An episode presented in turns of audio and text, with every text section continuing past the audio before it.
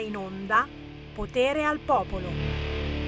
Aspetta, aspetta che mi tiro sulle maniche. Mi tiro sulle maniche perché anche oggi c'è una puntatona di potere al popolo. Ciao, ciao, ciao da Sammy Varin. Ben ritrovati su RL Radio Libertà.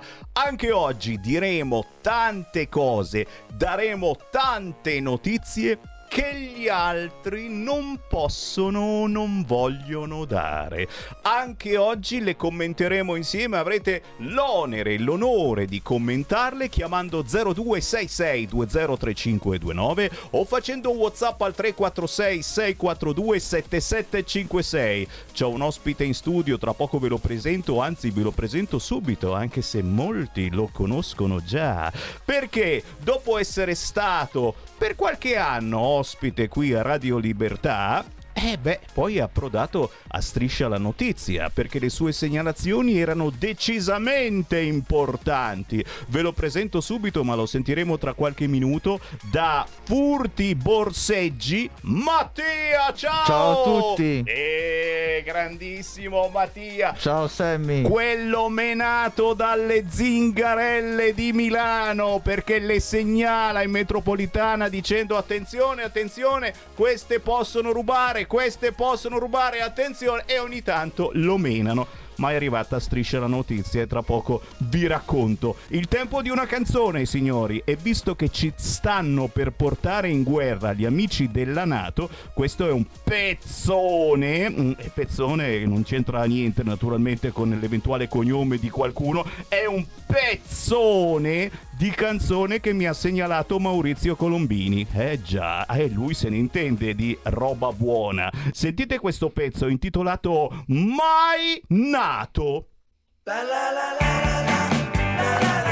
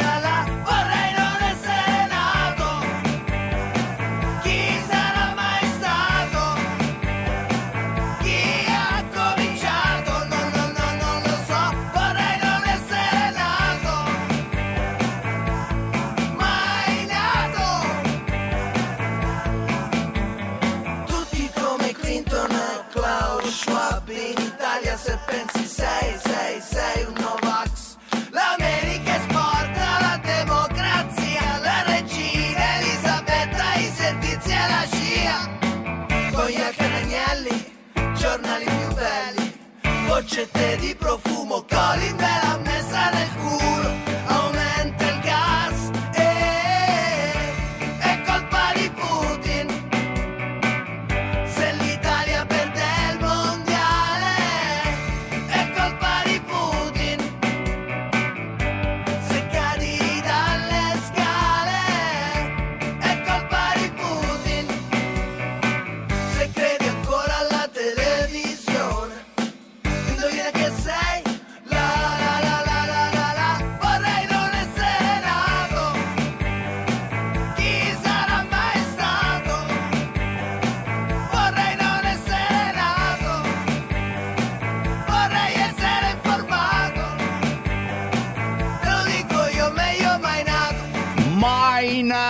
Signori, oggi abbiamo fatto contento Marco. Marco che di cognome fa Rizzo e che giustamente ci ricorda che ci sono 120 basi militari USA e NATO con bombe atomiche non controllate sul nostro territorio. E l'altro giorno qualcuno cantava Bella ciao. Mai nato. L'artista si chiama Margherito e chiaramente è colpa di Putin. Mi piace perché un tempo era tutta colpa di Salvini, adesso è tutta colpa di Putin. Certo è che eh, ci stanno mandando in guerra quelli della Nato e eh, stiamo rifornendo di armi l'Ucraina, armi pesanti, addirittura la Germania vai con i carri armati, prima niente, adesso i carri armati.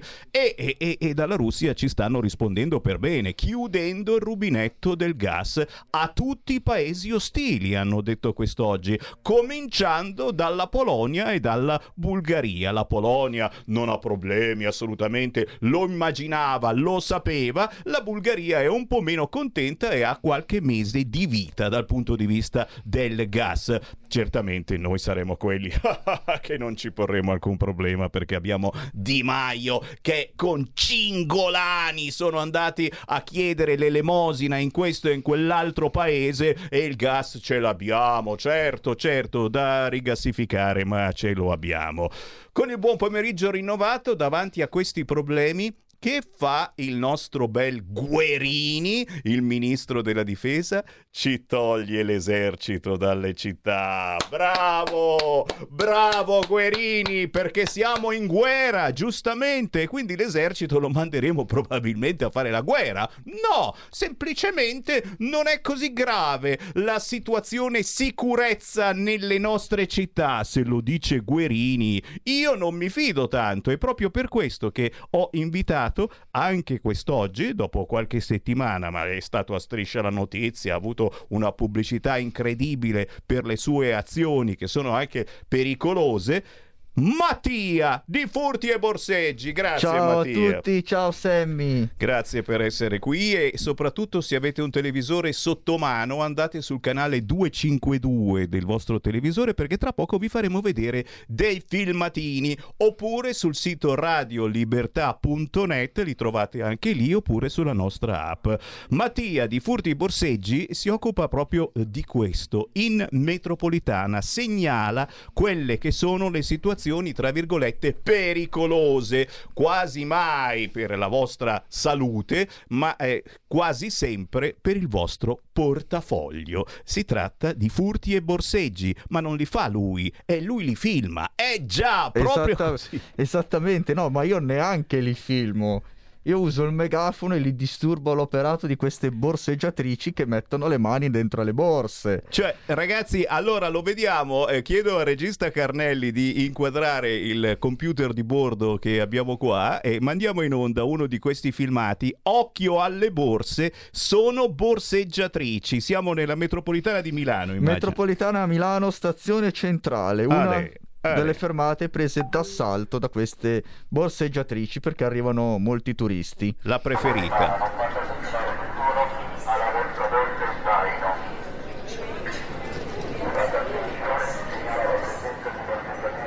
È lui, è lui che con il megafono dice attenzione alle borse, occhio alle borse.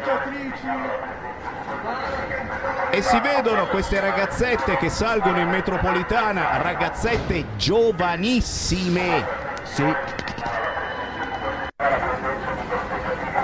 si segnala la presenza e per fortuna e per fortuna poi questa cosa questa cosa si può dire anche che abbia fatto scuola nel senso che per fortuna eh, poi eh, la stessa metropolitana gli stessi controllori della metropolitana quando vedono uno col megafono che urla ste cose eh, ulteriormente amplificano la cosa. Cioè non è che mh, eh, dimmelo non è che ti trattano male ti vedono di malocchio eh, Beh, sei, un qualco- sei una forza positiva in assolutamente, metropolitana. assolutamente sì, assolutamente sì, anche perché comunque non sono solo io perché siamo un gruppo di ragazzi che fanno queste cose. Prima ero da solo, invece adesso c'ho un gruppo di persone. E questo è importante, ragazzi. E li E avete visti a striscia? ovviamente io porto le persone, di conseguenza la colpa è sempre mia verso le borseggiatrici perché sono io che le porto, quindi se la vengono sempre a prendere con me, anche quando magari sono gli altri a disturbarle. El Mattia è stato anche menato eh, qualche settimana fa e mi ha spedito la foto Sì. veramente brutta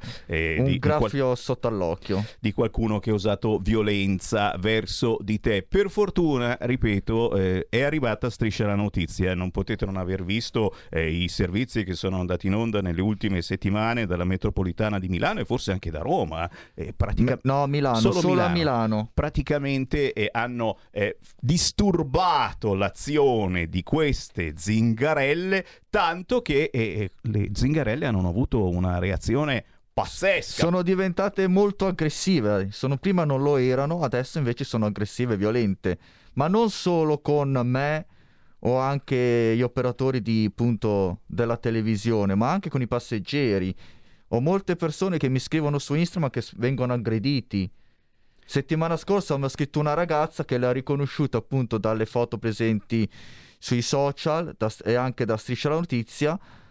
È stata aggredita insieme al suo ragazzo. Nella stazione di Duomo è stata presa per i capelli è stata buttata per terra. Quindi capite anche il pericolo eh, di eh, avere una reazione. E se voi reagite, cercate di difendersi, qui parliamo delle zingarelle borseggiatrici, ma purtroppo eh, è un argomento che trattiamo eh, quasi quotidianamente, le baby gang a Milano e in gran parte d'Italia, nelle grandi città, hanno adesso questo modus operandi. Se reagisci, ti fanno male gli devi dare la collanina, gli devi dare il telefonino, gli devi dare il portafoglio, altrimenti ti fanno male. E, questo è, e questa è la cartina di tornasole che c'è qualcosa che sta cambiando, qualche cosa pericolosamente cambiato e chiama- chiaramente lo ricordiamo, la Lamorgese è, è sempre in vigile attesa, non è che stia dormendo, è in vigile attesa e siamo sicuri che farà qualche cosa.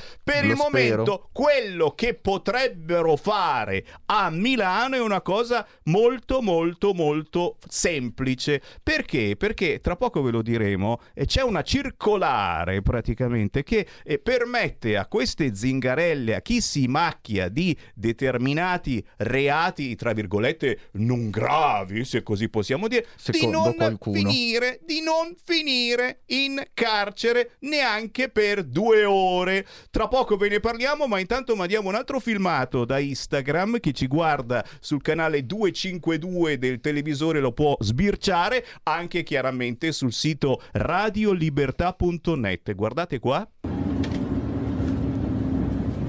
Qui si assiste a un furto dal vivo, la signorina che mette la mano nello zaino. e quello se ne accorge però. Assolutamente sì, il ragazzo che ha fatto questo video se ne accorge. Roba da matti, roba da matti. E qui l'appello, figlio d'Apollo, eh, mi sembra di parlare con deficienti, però lo so che non lo siete. Semplicemente, quasi sempre, chi è oggetto di queste attenzioni da parte delle zingarelle è straniero, arriva dall'estero, sono i giapponesi, sono i cinesi. Persone anziane. persone anziane che si Ragazzine. dimenticano, ragazzini che si dimenticano che in metropolitana è pericoloso. Assolutamente. E l'appello, eh, l'appello qual è? Semplicemente di tenere le borse avanti e non far avvicinare nessuno, perché anche se avete le borse zaino avanti, riescono ad aprirvi la borsa. quindi, l'ape- Quindi- l'apertura deve essere verso di voi, deve essere uno zainetto con l'apertura interna, capite? E, e il, Esattamente. il nostro Mattia soprattutto- deve lanciare una linea, secondo me, devi lanciare una linea di zainetti Ah, con la cerniera Era interna. E soprattutto se vedete che le borseggiatrici con eh, sul braccio una sciarpa o un giubbotto e stanno coprendo la borsa vostra, fate attenzione, perché in quel momento hanno sotto le mani per estrarre il portafoglio. Che uno dice, teoricamente d'estate eh, fa un po' più caldo e questi non dovrebbero avere il maglione o comunque cose per coprire. Beh, Assolutamente no, utilizzeranno altri oggetti che serve comunque per coprire la borsa ed estrarre il vostro caro portafoglio. Oh, apriamo le linee, chi ci segue in diretta 1317 potete chiamarci allo 0266203529. Oggi è sicurezza l'argomento nelle grandi città, oggi siamo a Milano ma alle 13.30 andremo a Napoli. C'è la possibilità di cambiare tutto questo. Perché? Perché c'è questa circolare a Milano che riguarda proprio le borseggiatrici e chi si macchia di reati tra, virgola- tra virgolette minori. E questa circolare permette a questa gente di non andare in gattapuia neanche per mezz'ora, è Ass- vero? assolutamente sì, è una circolare che ha fatto la Procura di Milano. Tra che tutte le borseggiatrici alle forze dell'ordine che se sono in stato di gravidanza di non intervenire e, E di non farsi neanche un giorno di galera. E quindi e ci chiediamo perché Milano sia così indulgente verso reati eh, che vengono portati avanti ormai da anni e da decenni. Che figura ci facciamo con i nostri turisti, ma anche con voi anziani? Assolutamente, Che- la gente è stanca, la gente è davvero stanca di queste persone. C'è una circolare che si può cambiare, c'è una petizione proprio così. E dove si Esatto. trova questa? Su change.org. Change.org, una petizione lanciata da Milano Bella da Dio in appoggio a furti e borseggi. Furti e borseggi è la tua bellissima È il mio iniziativa. canale Instagram dove si occupa appunto di borseggi a Milano, dove ci sono foto, video, tutto ciò che può essere utile alle persone per poterle riconoscere in metropolitana e prendere le distanze da loro. E Milano Bella da Dio la conosciamo perché eh, grazie a questi amici sul web sono apparsi un fracco di filmati che vedono Baby Gang in azione, in azioni veramente pazzesche. Ma soprattutto i casi di Capodanno dove Eh sì, le violenze... il Taarrush Gamea, signori. Eh, quante volte ne abbiamo parlato, questi figli del barcone che vengono qua da noi, che vengono sollazzati, aiutati, infarciti di soldi, li manteniamo fino ai 18 anni, ma sembra che i 18 anni non li compino mai, in realtà li hanno già compiuti da chissà quanti, ma loro dicono, oh io, io ho 15 anni, io ho 15 anni, col cazzo che hai 15 anni, fatto sta che poi ti fanno Taarrush Gamea, ci violentano le nostre donne e noi li perdoniamo molte volte o semplicemente ci svegliamo tardi, come è successo al comune di Milano. Beh, c'è questa petizione che può cambiare le cose. Bisogna arrivare a 2500 firme. Guarda lì, ce ne sono 2432 che hanno firmato sul sito change.org. Cosa bisogna scrivere per arrivare a questa petizione?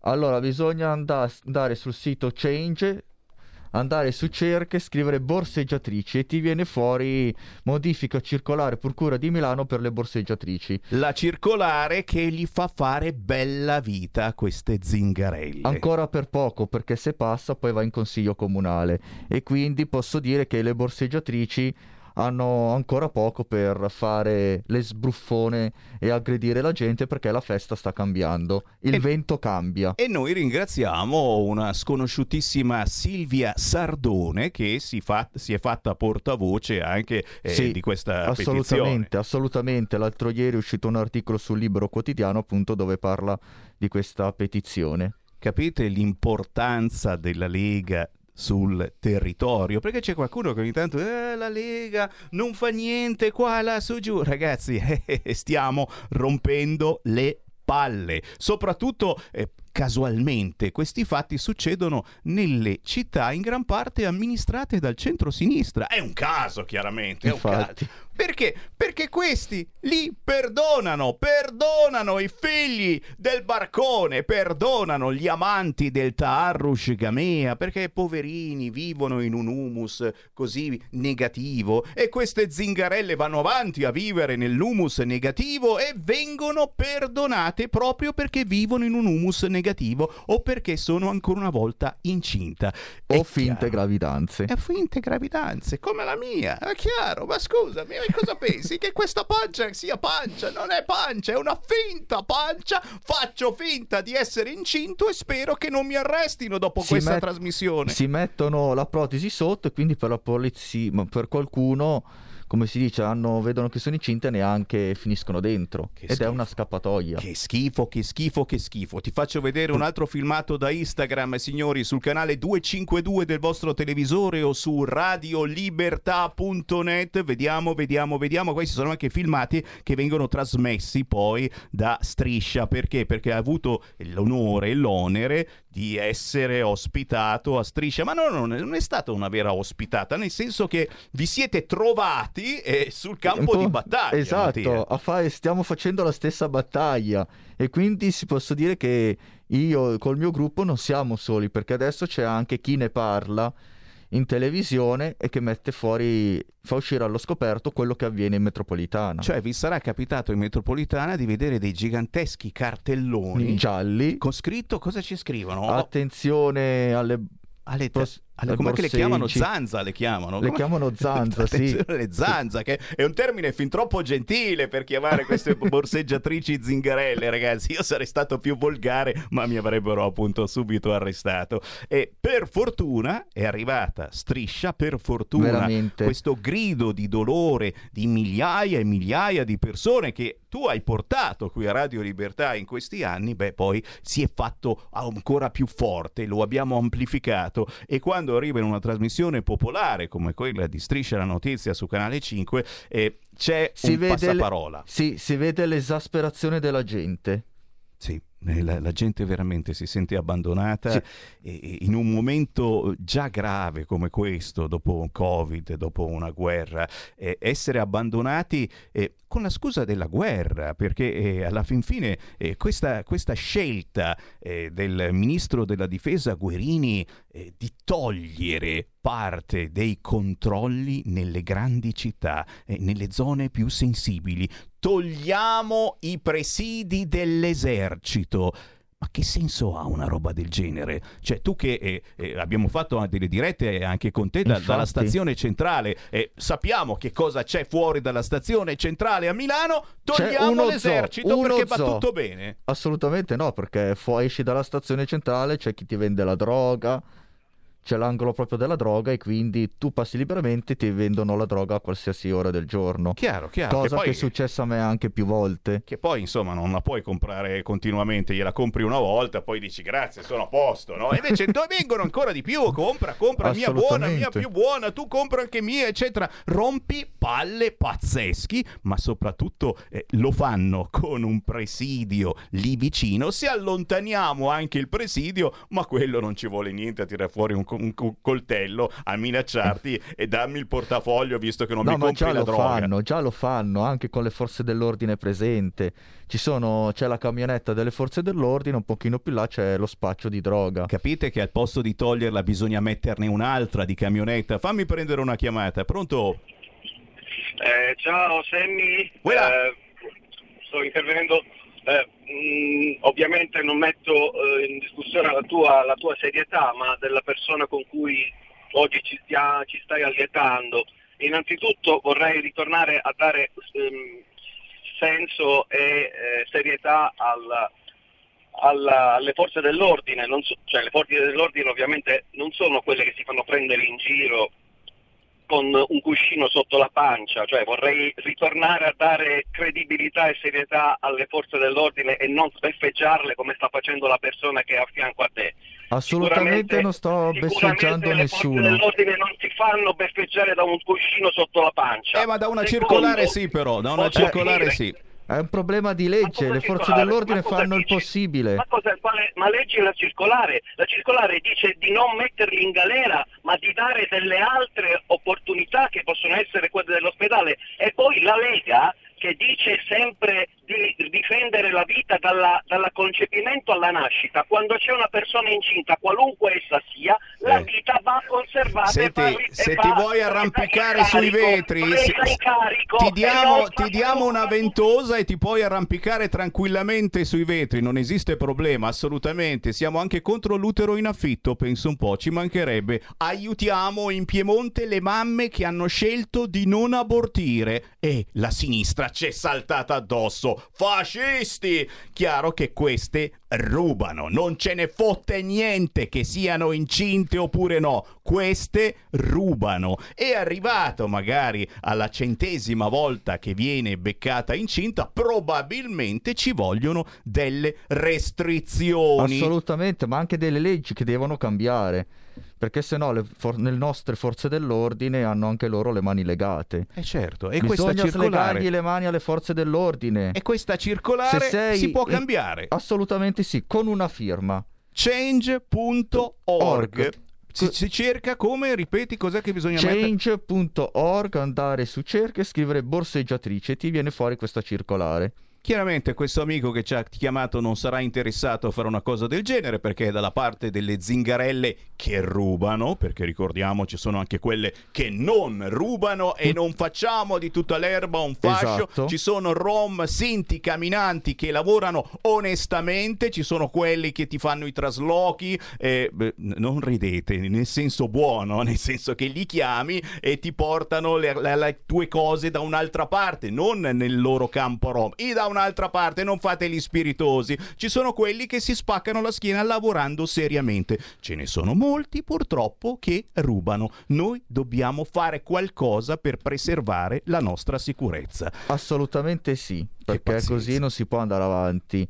Comunque bisogna mettere mano cambiando la legge, questa- la circolare e poi la legge. E non ci vuole molto, ripeto, visto che l'abbiamo lanciata, l'ha lanciata Furti Borseggi su change.org Furti borseggi in collaborazione con Milano Bella da Dio. e li salutiamo perché questi fanno filmati per documentare ciò che accade nella bellissima, ancora bellissima Milano. È chiaro che qua ci vuole anche una coscienza civile di tutti voi, amici che avete votato PD a Milano e che magari dovete alzare la testa dicendo, beh, qualche problemino c'è? Punto di domanda. Dovrebbero aprire gli occhi. Sì, Anziché andare in giro con gli occhi chiusi o col paraocchi, perché la situazione a Milano, a parte le borseggiatrici in metropolitana, ma dove vai Milano ha dei problemi di sicurezza, succedono Ma certo, Di tutto e di abbiamo, più ma abbiamo ogni visto, giorno. Ormai è diventata una cosa incredibile con Milano questi... è diventata una giungla. E con questi rapper ragazzini che si fanno i filmati mentre cantano e insegnano agli altri ragazzini a fare le loro cazzate, quindi a rubare, a picchiare, a violentare, ad andare in giro con belle automobili. Siamo sempre lì, c'è troppo menefreghismo. Io ringrazio veramente Mattia di Grazie. Furti Borseggi. Eh, ti trovano su Instagram scrivendo... Furti borseggi tutto attaccato. Furti Borseggi, è lui, ma lui non ruba, eh. No, lui controlla no. che non si possa Assolut- più rubare. Almeno ci prova, non è Ci semplice. provo. Grazie Mattia di tutto quello che Grazie fai. Sammy Varin. Buon lavoro! Grazie, Ciao. ciao a tutti. Stai ascoltando Radio Libertà. la tua voce libera, senza filtri né censura. La tua radio.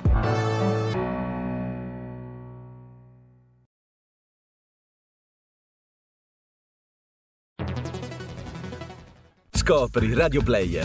Oltre 130 radio nelle tue mani con un touch. Da ascoltare ovunque, anche on demand. Scarica gratis l'app Radio Player e vivi una nuova esperienza digitale.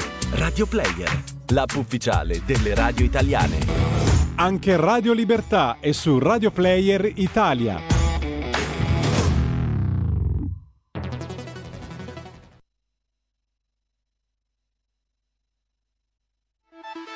Stai ascoltando Radio Libertà, la tua voce libera, senza filtri né censure, la tua radio.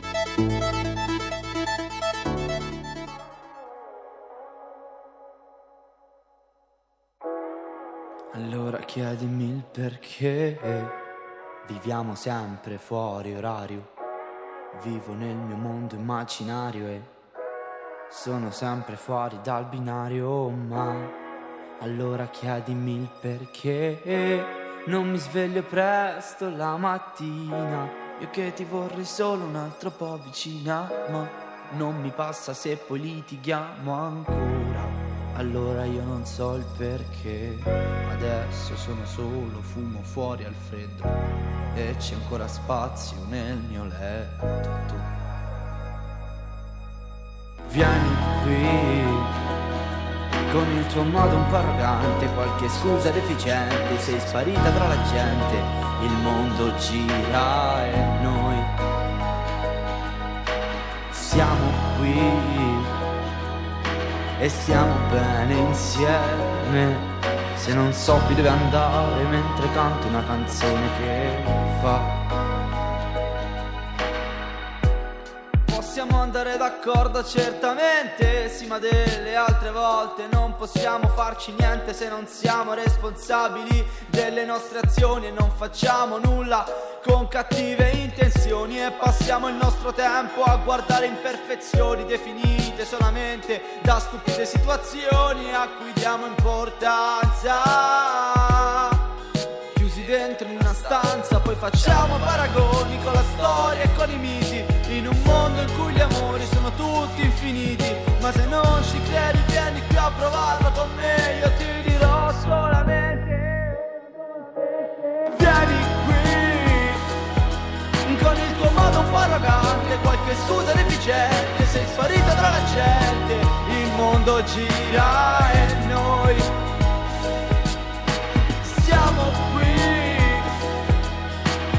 e siamo bene insieme.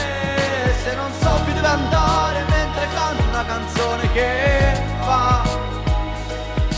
E non capisco il male di una parola un po' banale, una parola d'amore legata a un filo conduttore che ci unisce, ci separa quando vuole, ma il tempo passa i passi che facciamo con le nostre suole sembrano tutti gli anni che sono passati in fretta, ma tu vieni qui e dammi un'altra carezza e se qualcosa dovesse andare male ogni ora, ogni giorno, ogni notte tu vieni qui. Con il tuo modo un po' arrogante, qualche scusa deficiente, sei sparita tra la gente, il mondo gira e noi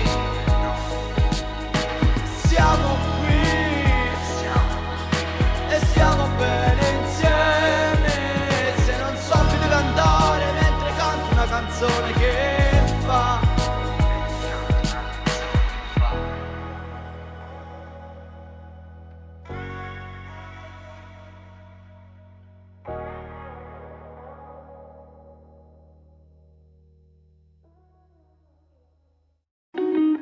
Segui la Lega è una trasmissione realizzata in convenzione con La Lega per Salvini Premier. Belli caldi, eh, mi fa piacere. Abbiamo ascoltato Paragoni. L'artista è Alco da Taranto. Si chiama in realtà Alessandro Conte. Ha soltanto 20 anni. Paragoni di Alco la trovate facilmente su YouTube. Siamo alle 13.34 minuti primi con il buon pomeriggio rinnovato. La voce di Sammy Varin. Potere al popolo RL Radio Libertà in tutta Italia nella banda DAB della vostra radio, ma anche in TV sul canale 252 del vostro smart TV. Certamente sul sito radiolibertà.net e sulla nostra app, nonché su Facebook cercando Radio Libertà. Naturalmente se è la giornata giusta che non mi hanno bloccato, perché qui il blocco è quasi quotidiano. Alessandro Morelli alle 15.20 oggi mercoledì su Rai 1 da non mancare, mentre venerdì 29 aprile alle 9.40 ci sarà Federica Zanella, Coffee Break sulla 7. Queste notizie le trovate sul sito www.legaonline.it. Mentre adesso andiamo a Napoli a trovare il consigliere regionale della Lega, Severino Nappi. Ciao, come va?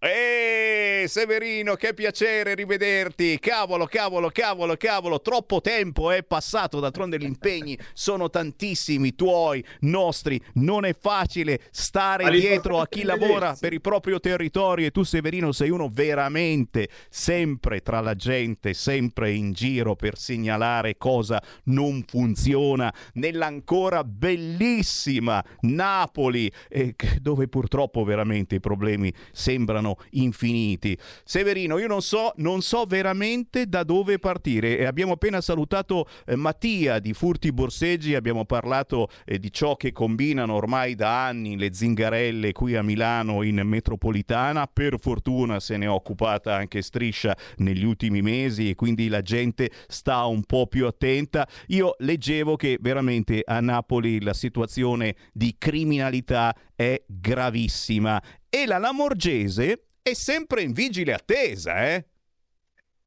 Certo, il problema è proprio lì. Noi abbiamo in quest'ultimo periodo, complice il Covid e la crisi, abbiamo ovviamente una camorra che in qualche modo prova a far capolino perché approfitta della difficoltà delle piccole imprese, del, del, nostro tessuto produttivo, che è quello che più risente di questi momenti drammatici e che non trova le risposte adeguate. Poi il grande tema che con Matteo Salvini portiamo avanti, quello di, di sostenere le nostre imprese, perché senza le imprese il lavoro sano non vai da nessuna parte in questo contesto quindi ci sarebbe bisogno da un lato di mettere in campo politiche che sostengano eh, i lavoratori, sostengano gli imprenditori, sostengano i professionisti, insomma quelli che lavorano e che la mattina si alzano per lavorare, ma dall'altro lato bisognerebbe anche mettere in campo misure di contrasto alla criminalità, che non sia tutto facile, che non sia tutto possibile perché non ci sono controlli, perché i poliziotti vengono meno, perché non ci sono misure efficaci in questo senso e purtroppo la Lamorgese si sta specializzando in un'attività misteriosa, quella di venire a Napoli ogni tanto, promettere che ci saranno dei rinforzi, promettere che si faranno per esempio delle politiche di integrazione e di investimento sulla scuola, sul recupero della dispersione scolastica, insomma su quelle cose che sono utili per contrastare nei fatti con una cultura della legalità le cose che non vanno e dopodiché se ne va e tutto finisce. E addirittura ora abbiamo un dato drammatico che eh, non a caso noi della Lega con Nicola Molteni e Matteo Salvini abbiamo evidenziato, cioè la circostanza che in una regione e in una, un paese nel quale la presenza dei militari in strada è un elemento di rassicuranza per i cittadini, vogliamo eliminarli. Chissà perché tra l'altro oltretutto dannosa, proprio perché l'esperienza campana, ad esempio, ci ha consegnato maggiore sicurezza e serenità dove c'erano militari in strada. Strade sicure si chiamava quell'iniziativa, che è stata sostenuta con forza dal governo in cui Matteo era ministro degli interni e che oggi invece eh, addirittura vorrebbe essere eliminata. Ecco perché eh, si è lanciata in Italia e in Campania, l'abbiamo ripresa con molta forza, la prospettiva e la determinazione a impedire che questa misura vada avanti. Siamo scesi in campo, abbiamo eh, formalizzato una protesta ufficiale con il ministro della difesa, proprio perché, eh, e con il, la Lamorgese, perché dovrebbe tener conto e riferire di quelle che sono le condizioni attuali, speriamo che ci sia quello che noi chiamiamo un ravvedimento operoso. Sì, lo speriamo veramente cioè, anche noi perché... La determinazione che eh, si metta a mano ad questa scelta, questa scelta, di Guerini così sarebbe di togliere i militari dai presidi nelle grandi città ci sembra veramente inspiegabile. Eh, apriamo anche le linee che ci sta seguendo in diretta allo 0266203529. Intanto eh, eh, Severino se sei per caso in diretta con un telefonino prova a spostarlo eh, di qualche centimetro perché c'è l'audio che ogni tanto, che ogni tanto purtroppo eh, si blocca come succede succede spesso anche con Skype. Prendo una chiamata Ci allo 0266203529 intanto. Vediamo chi c'è in linea. Pronto? Buongiorno a tutti e due Lisetta. Ciao. Allora, io volevo parlare della riforma della giustizia che non si dovrebbe insabbiare eh, perché c'è in gioco i diritti e la legalità. Perché, signor Semmi, in una società secondo me sempre democratica, la giustizia dovrebbe essere assicurata normalmente e non sotto la spinta dei media. Nel nostro paese la giustizia, tanto quella penale, tanto quella civile, è paurosamente lenta, sempre secondo me. Vi sono persone che sfuggono alla pena che meriterebbero a causa dei termini di prescrizione. Dall'altro lato invece l'ingiustificata lentezza della macchina giudiziaria si risolve in un danno gravissimo per chi viene prosciolto e talvolta dopo aver sportato una detenzione ingiusta. Sono questi i temi all'ordine del giorno dell'azione del governo e delle decisioni del Parlamento, mi sembra. Il Ministro della Giustizia Cartabia ha presentato secondo me un'articolata proposta di riforma. È auspicabile che tale progetto non si insabbi nei, nei meandri, dico io, di discussione pretestuose. Vi saluto, Ti arrivederci. e ringrazio, ti ringrazio certamente da una parte riforma della giustizia ma dall'altra anche importantissimo, ora lo ricorderemo, eh, la data dei referendum sulla giustizia. giugno, il anzi, 12 di giugno e speriamo anche... a quello che diceva l'ascol- l'ascoltatrice, perché sicuramente un dato inquietante è quello dei 30 milioni di euro che soltanto l'anno scorso sono stati pagati per risarcire i cittadini ingiustamente carcerati, che oggi proprio in Campania è stato presentato il rapporto del garante sulle persone che sono soggette alla limitazione della libertà personale. In Campania il dato grosso modo è uguale in tutto il paese, un detenuto su tre è in attesa di giudizio. Quindi paradossalmente succede che chi è delinquente può approfittare dei tempi lunghi della giustizia e magari farla franca alla fine. Chi è in- ingiustamente eh, accusato, addirittura carcerato, rischia di rimanere lì in attesa di processi che sono lenti. Ecco perché noi puntiamo molto a valorizzare questa grande iniziativa che la Lega, Matteo Salvini, ma anche altri partiti, penso ai radicali, hanno messo in campo insieme a noi perché evidentemente è una grande battaglia di civiltà nella quale la riforma della giustizia, al di là della- de- de- dei timidi passi che il ministro Cartabia ha messo in campo, sono francamente timidi, non è un caso, noi abbiamo una, una mosso, mosso una disponibilità che d'intesa con la logica del governo, ma al tempo stesso anche evidenziato come si potrebbe e si deve fare molto di più, credo che la valorizzazione del tema giustizia sia uno degli elementi centrali della nostra discussione sul futuro di questo paese. Se un paese non è giusto, se un paese non rispetta i diritti dei cittadini, chiaramente è un paese che diventa totalmente ingiusto e anche poco democratico. E bisogna alzare la testa, signore e signori, andando a votare domenica 12 giugno e speriamo anche lunedì 13 giugno per questi referendum sulla giustizia, oltre naturalmente per chi è interessato per le elezioni amministrative. Ho ancora due chiamate allo 0266 203529 con noi il consigliere regionale della Lega in Campania, Severino Nappi. Chi c'è in linea? Ciao Sammy, sono Marco da Mantova. Ciao. A differenza vostra invece io ritengo che nella, nella testa della del, del Ministro dell'Interno ci sia un disegno ben chiaro nella smilitarizzazione o comunque nella rottamazione del- delle strade sicure volute dal- da Salvini. Semplicemente siccome io credo che nei prossimi mesi assisteremo ad un flagello, nel senso che tantissima gente si troverà eh, si troveranno per le strade a protestare per la crisi economica che ci sarà nei prossimi mesi, adesso toglie tutto in modo che così ci sarà eh, molta più criminalità, molta più insicurezza nelle strade. E quando ci saranno veramente le persone che protesteranno con cortei per la crisi economica e quant'altro ci arriverà, saranno le stesse persone a chiedere l'intervento dello Stato, perché quando la gente ha paura si chiede più, più Stato, più Stato, più Stato e allora arriveranno le manganellate. Questo, questo è quello che penso io. Ciao a tutti e grazie. Grazie, prendiamo un'altra chiamata allo 0266 203529, arrivano anche Whatsapp al 346 642 7756, tra poco li leggo. Chi c'è in linea, pronto? Salve Catella Milano, Ciao. Eh, non è che mi voglia salve, non è che mi voglia ripetere, ma voglio far sempre presente che la giustizia italiana alla pari della disinformazione sono le peggiori d'Europa, le più schifose, le più ne- negligenti, le più dannose istituzioni eh, meno redditizie ma più pagate di tutto il resto. Io credo che bisogna veramente agire contro questa gente che sono la rovina del paese da decenni, in tutte le istituzioni, dappertutto, ovunque lo sguardo si volga. Ecco, non è più accettabile. E sarei portato a dire qualcosa di peggio ancora, perché i danni che fanno questa gente è niente a farne di peggio su di loro. Non so se mi sono spiegato. Grazie. E, ah, volevo anche dire che sarebbe specialmente di porre un eh, organismo che giudica l'operato della magistratura attraverso documenti, perché se si frequenta i tribunali, quanta gente tramite documenti vengono praticamente eh, resi inutili nonostante tutto, quando invece carta canta.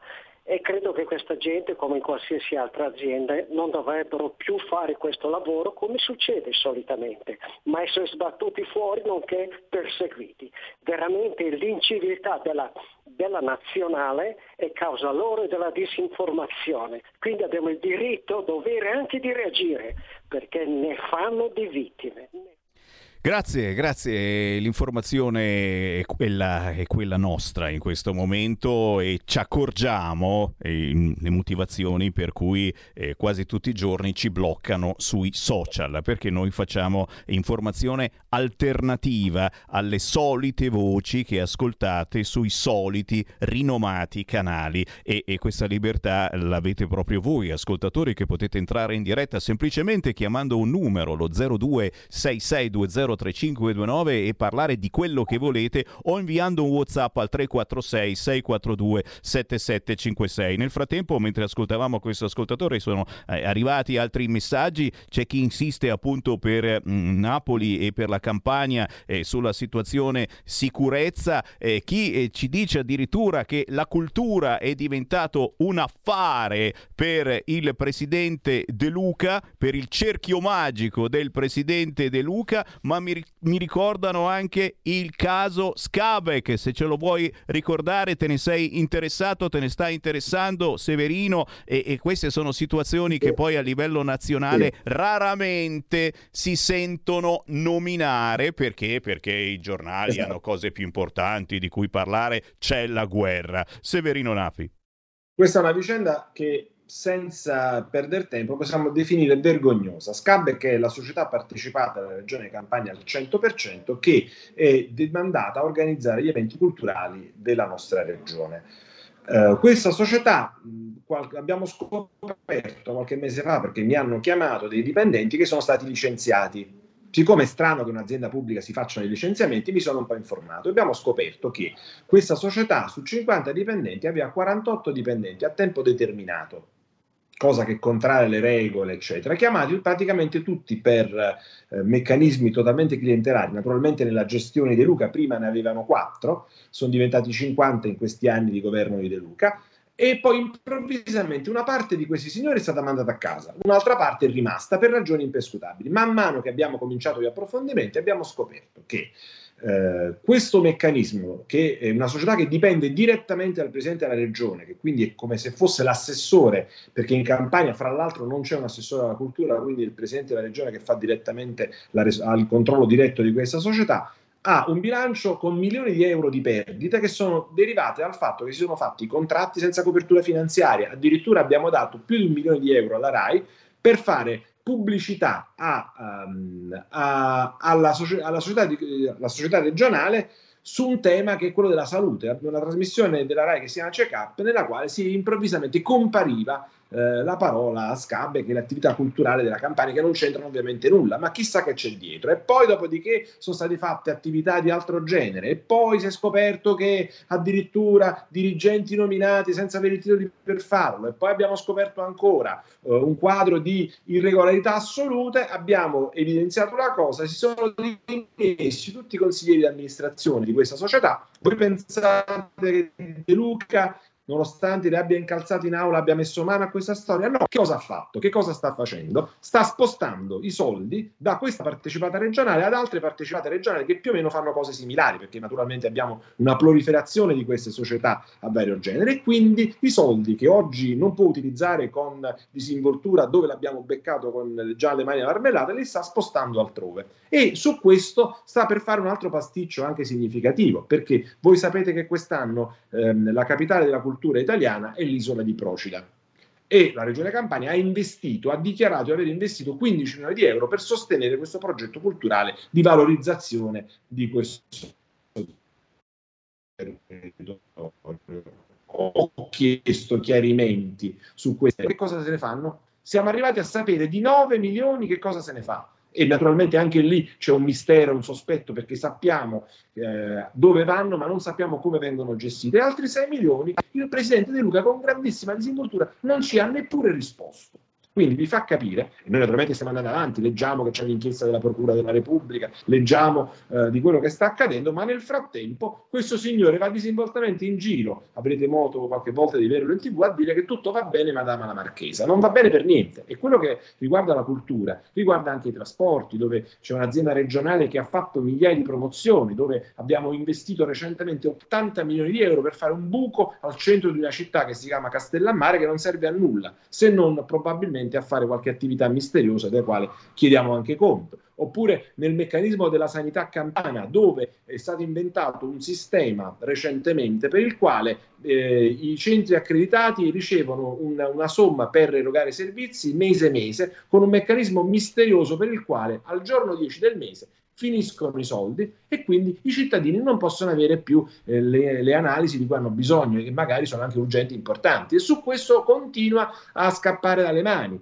Potrei continuare per ora a raccontarvi quello che nel disinteresse che tu ben descrivevi del sistema dell'informazione, della maggioranza e anche di parte dell'opposizione che non ha certo il nostro piglio, la nostra volontà, eh, si sta accadendo in Campania. Anzi, colgo l'occasione per dirti che la Lega è l'unico eh, partito di opposizione in Campania e che nei nostri confronti, a partire da me, c'è un vero e proprio ostracismo impressionante per il quale addirittura si minaccia eh, che quello che riguardi, riguarda me e la Lega non possa essere oggetto di condivisione da parte delle forze politiche. E quindi, per esempio, succedono cose inquietanti. Una storia che probabilmente, per, perdonatemi, nonostante il dramma che vive l'Ucraina e la Russia, ricorda come modalità quello che sta accadendo in Russia. Con tutto il rispetto, mi sembra che se avessimo avuto in Russia un Putin, eh, se aveva un De Luca, non si sarebbe comportato in modo diverso da quello che accade in questo periodo. Insomma, francamente è una vicenda molto inquietante quello che accade in Campania e soprattutto quello che accade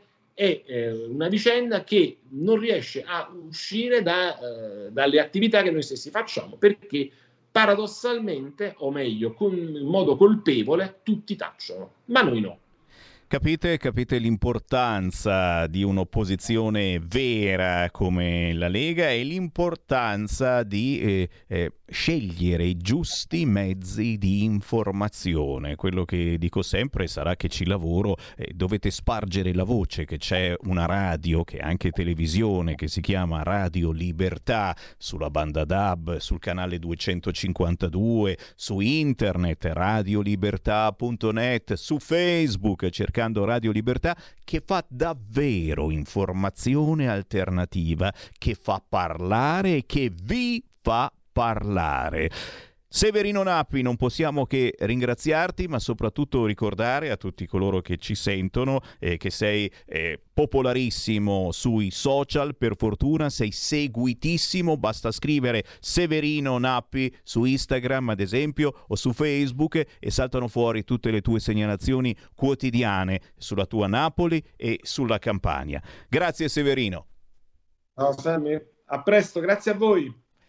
Grazie davvero, grazie davvero e buon lavoro alla Lega in quel di Napoli. Nel frattempo sono arrivate un fracco di suggestioni, chiamiamole così, al 346 642 7756, meditazioni che giustamente io vi lancio lì, eh, perché, perché è giusto che le sappiate, ve l'ho detto, in questa trasmissione si parla di territori e si parla con voi ascoltatori, ma ci sono anche le notizie che non vanno sulle altri canali, chissà perché. E come come questa da Forlì. Inizia il Ramadan e il preside chiede all'imam se occorre sospendere le lezioni di musica. Ragazzi, peggio che in Afghanistan. È iniziato il Ramadan e allora sospendiamo le lezioni di musica? Meglio chiederlo all'imam. Eh, capite, capite che c'è qualcosa, naturalmente nessun giornale, nessun telegiornale di quelli importanti, zero, zero, maxi stipendi, benefit, pensioni, quella, la Corte Costituzionale ci, corta, ci costa sempre di più, mi scrive Gianluca, e Amato arriva a 432 mila euro, ad Amato insomma gli vogliamo bene, certamente, abbiamo rischiato di averlo anche come Presidente della Repubblica, non scherzo scherziamo, ce lo ricordiamo, ci ha prelevato i soldi quella notte di tanti anni fa. E ancora, mh, mm, questa è una buona notizia per fortuna, ma se ne parla pochissimo anche qui in Lombardia, vergognosamente, dal primo maggio per ridurre le liste di attesa nella sanità, qui in Lombardia gli ambulatori saranno aperti fino a mezzanotte, anche nei giorni prefestivi e festivi. Te capì? E indovina chi ha avuto questa bella idea? indovina indovinello, dal primo maggio ambulatori aperti qui in Lombardia anche nei giorni festivi e prefestivi fino alla mezzanotte. Ancora segnalazioni al 346 642 7756. Qualcuno è arrabbiato con la Walt Disney, eh, ve ne ho parlato negli scorsi giorni, certo, c'è una nuova versione politicamente corretta della Disney di Cenerentola. Ora Cenerentola diventa uomo nero. Eh beh, ma ci sta, scusami, eh, ormai l'avete capito anche qua in Italia in ogni pubblicità se non c'è il gay, se non c'è la lesbica o il pansessuale, se non c'è il nero, eh dai, non può andare in onda una pubblicità di questo tipo. La TV di Stato, mi scrive Giorgio, censura i referendum e con il voto di solo domenica 12 giugno non avremo mai il quorum. Proprio così, caro Giorgio, è per questo che la Lega e il centrodestra stanno rompendo le scatole per avere anche il 13. Ma chissà come mai il PD sta zitto e buono, è come i maneskin, zitto e buono su questo fronte. Ancora segnalazioni, sempre meno italiani sono favorevoli all'accoglienza dei profughi e qui mh, c'è Agorà preoccupatissima, eh? ogni giorno eh, fa questi nuovi sondaggi e settimana dopo settimana la gente comincia a dire eh, sì ok però mm, a noi chi ci pensa? E nessuna forza politica eh, ha il coraggio di alzare il ditino dicendo ma non è che forse bisogna pensare agli italiani? Nessuna forza politica tranne la Lega che sta rompendo le palle perché si faccia uno scostamento di bilancio, si tirino fuori soldi per chi ha bisogno di soldi ed è la nostra gente che ha bisogno di soldi in questo momento con gli aumenti pazzeschi e oggi sono aumentati ulteriormente per il gas. La colpa naturalmente è solo di Putin. Chi c'è in linea? Pronto? Pronto, ciao Sammy. Ciao. Ciao. È da dire anche chi, che fra un po' i profughi siamo noi perché continuano qua, ho sentito gli inglesi oggi a, che spingono per, non so, per bombardare, perché altri bombardino anche la rispondano al fuoco, quelle cose là, cioè vogliono pure una bella guerra grande qua cioè, non so, con queste armi nucleari che ci sono, gli altri della Nato dicevano che, ah sai, ma una bombetta nucleare, quella là che fa pochi danni, adesso non so come sia quella piccolina, ma se si sono fuori, sono fuori di testa. Non so, il governo che, che non so, eh, cosa fa sto, cioè, sto governo qua mi, mi sa prima va via e me, meglio, eh.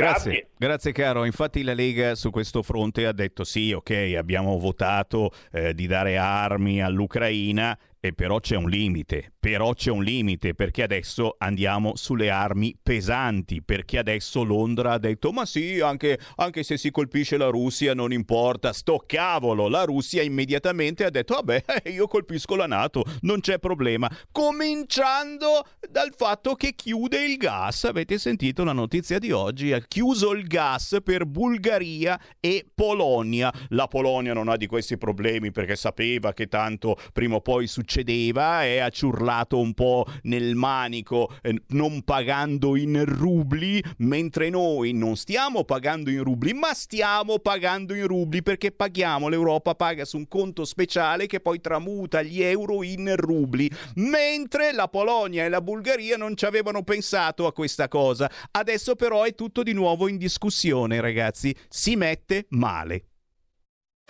Un nuovo modo per sostenere la tua radio. Visita radiolibertà.net. Ti basta un clic e potrai versare il tuo contributo volontario direttamente online. Potrai donare con ogni tipo di carta di credito, anche prepagata. Ti aspettiamo online su radiolibertà.net. Sostieni la tua radio con il tuo contributo volontario. Radio Libertà. La tua radio. Diamo voce alla nostra gente.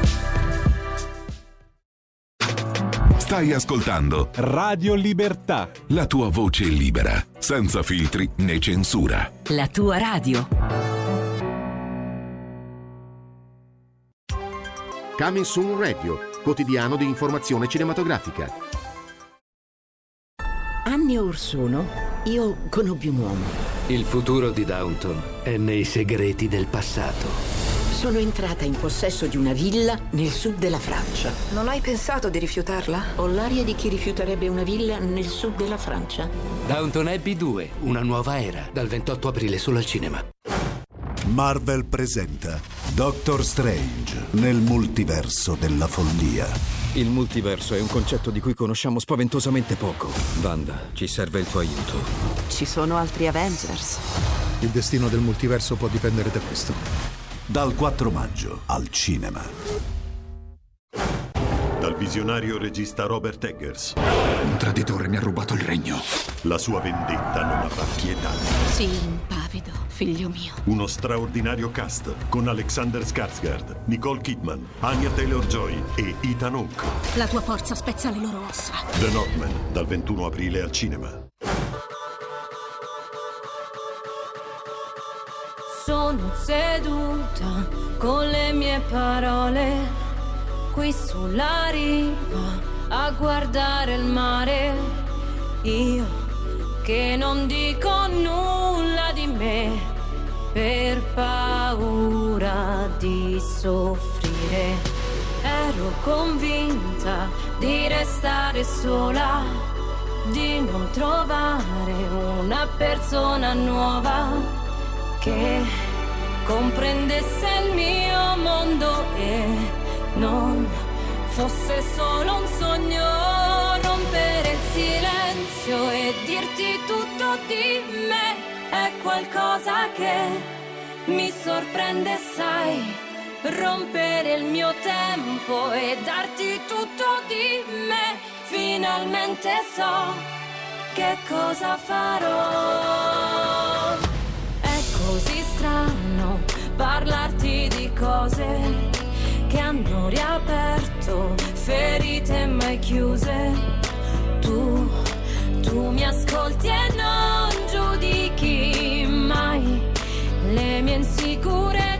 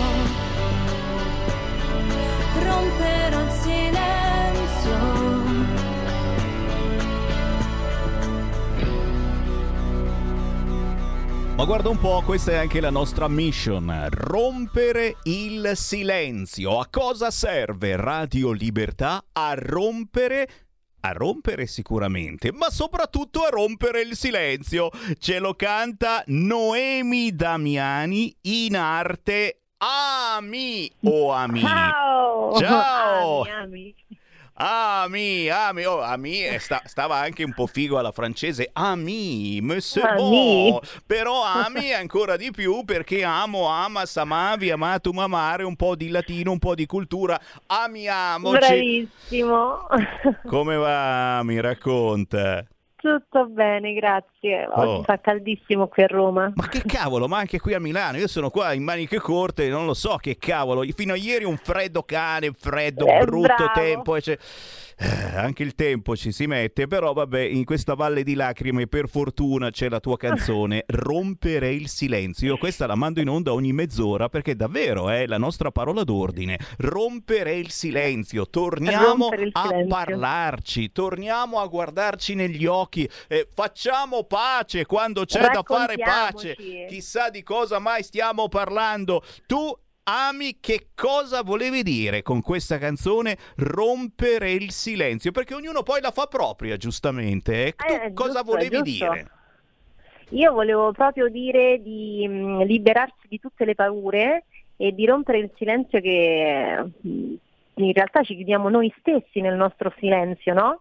Molte volte e dobbiamo abbattere questo muro e iniziare a raccontarci alla persona che abbiamo accanto.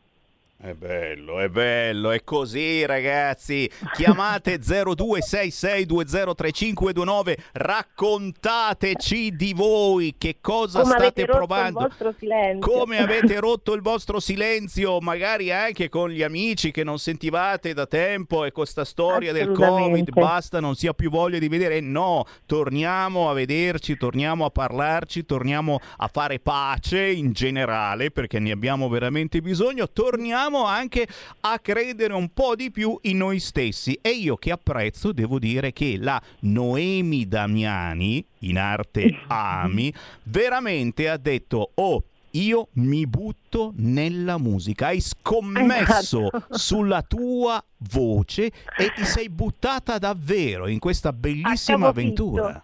Eh? Eh sì. Sì, sì, di testa mi sono buttata, si dice. Eh beh, eh, ma, ma che cavolo, è una decisione bellissima. Cioè, hai detto che cavolo, io voglio, voglio, voglio trasmettere emozioni attraverso la musica. So di essere in Esatto. grado e guarda un po', hai trovato anche chi ti dà una mano e qualcuno con fare squadra, una squadra bellissima dal punto di vista musicale. Grazie, ti ringrazio. Sì. Abbiamo composto questa squadra, come hai detto tu, io mi sono proprio buttata, ho lasciato il mio contratto a tempo indeterminato e niente, ho- dopo il Covid ho tirato un po' le somme, insomma. E questo gioco di parole, scusami. E poi um, casualmente mi sono ritrovata dentro una squadra e adesso stiamo andando avanti. E che cavolo, e dal punto di vista musicale, secondo me gli ingredienti ci sono tutti in questo pezzo Rompere il silenzio, che è anche su YouTube, c'è anche un bel video Un da video. sbirciare, anche l'occhio vuole la sua parte, ma soprattutto il pezzo ha un sound internazionale che secondo me suona benissimo nelle radio. Sono contenta. E sono sicuro che le radio ti stanno trasmettendo, eh, perché questa è una roba che gira bene. Meno, meno male, sono veramente contenta, guarda, perché un conto è magari è pensarlo, no? Io, e poi un conto è sentirselo dire da- dalle persone che fanno musica, insomma, che si occupano di questo e fanno radio, e fa sempre piacere.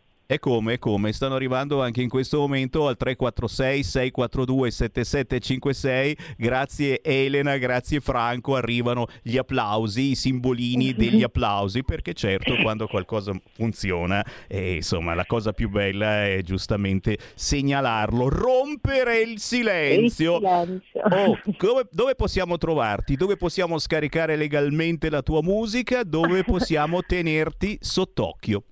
Allora, sicuramente su tutti i digital store eh, mi trovate come Ami, e su YouTube come dicevi tu, così andate a vedere anche il video che è secondo me pazzesco proprio.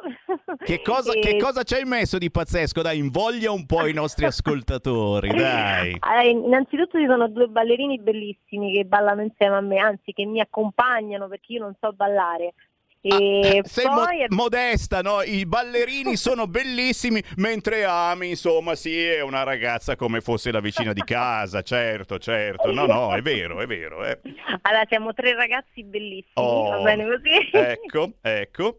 Ok. E abbiamo sfruttato innanzitutto eh, una spiaggia romana e poi abbiamo utilizzato il body painting sui ragazzi, sui ballerini, come se loro fossero le onde, abbiamo proiettato mm, le onde di- del mare proprio su di noi e abbiamo fatto un balletto, una Capite? coreografia. Capite che cosa si può inventare adesso con queste tecnologie, body painting e salta fuori l'onda sul Sì, ballerino. sì. Robe, robe incredibili. Ma, ma- ma la, la Noemi Damiani, insomma, con o senza body painting è, è comunque, è comunque da conoscere. E certo, Ami, per chi eh, ci, ci segue dalla tua zona, magari farai eh, delle serate, c'è qualcosa in programma, diamo appuntamento sui social come minimo. Do appuntamento sicuramente sui social, quindi se mi seguite su Instagram, che è il social che utilizzo di più, eh, mi chiamo ami.official-basso, lì sicuramente vedrete le, le date. Al momento ho delle interviste in realtà, Eh, pianificato di serata ci sto lavorando. E ci sta, e ci sta, ragazzi. Prendi la rincorsa perché la Anche stagione. perché hanno riaperto adesso praticamente, Eh certo, quindi la stagione parte proprio in queste settimane. Sì, sì. Oh, vera- eh, guarda lì subito arriva Fabio da Crema. Ho appena visto il video di Rompere il silenzio. Devo ammettere che è veramente brava. È il video molto, molto bello. Eh. grazie mille, grazie veramente. Fabio buon gustaio, eh? Eh, Beh, giustamente, eh, t'ho detto, anche l'occhio vuole la sua parte in questo momento così triste, così palloso, che ci stanno per chiudere il gas, ma prima che mi chiudano il gas, fammi vedere rompere il silenzio di Ami, capito? Che pazienza. Almeno un sorriso lo strappo, insomma. Sì, no, no, è importante davvero. Noemi, quando hai novità più che volentieri, qui su Radio Libertà hai tutto lo spazio che vuoi. Grazie mille, veramente. Buon lavoro. Anche a te, buon Ciao, lavoro. Grazie. Ciao. Ciao. Noemi Damiani in arte Ami.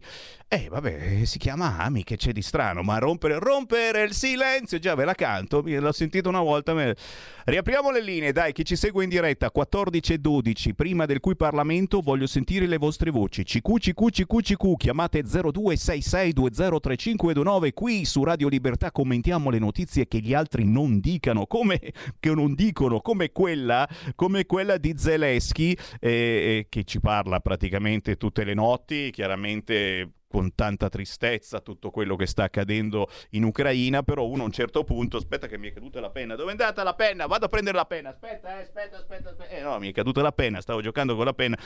Alla fine a furia di vederlo, questo Zelensky, che dice delle cose che non capiamo assolutamente niente, questa lingua così eh, brutta, eh, però eh, dice cose terribili, cosa non sta accadendo in Ucraina, a furia di vederlo ogni sera che fa il suo nuovo video, manco fosse un cantante famoso, e, e nessuno ha guardato la sua serie tv.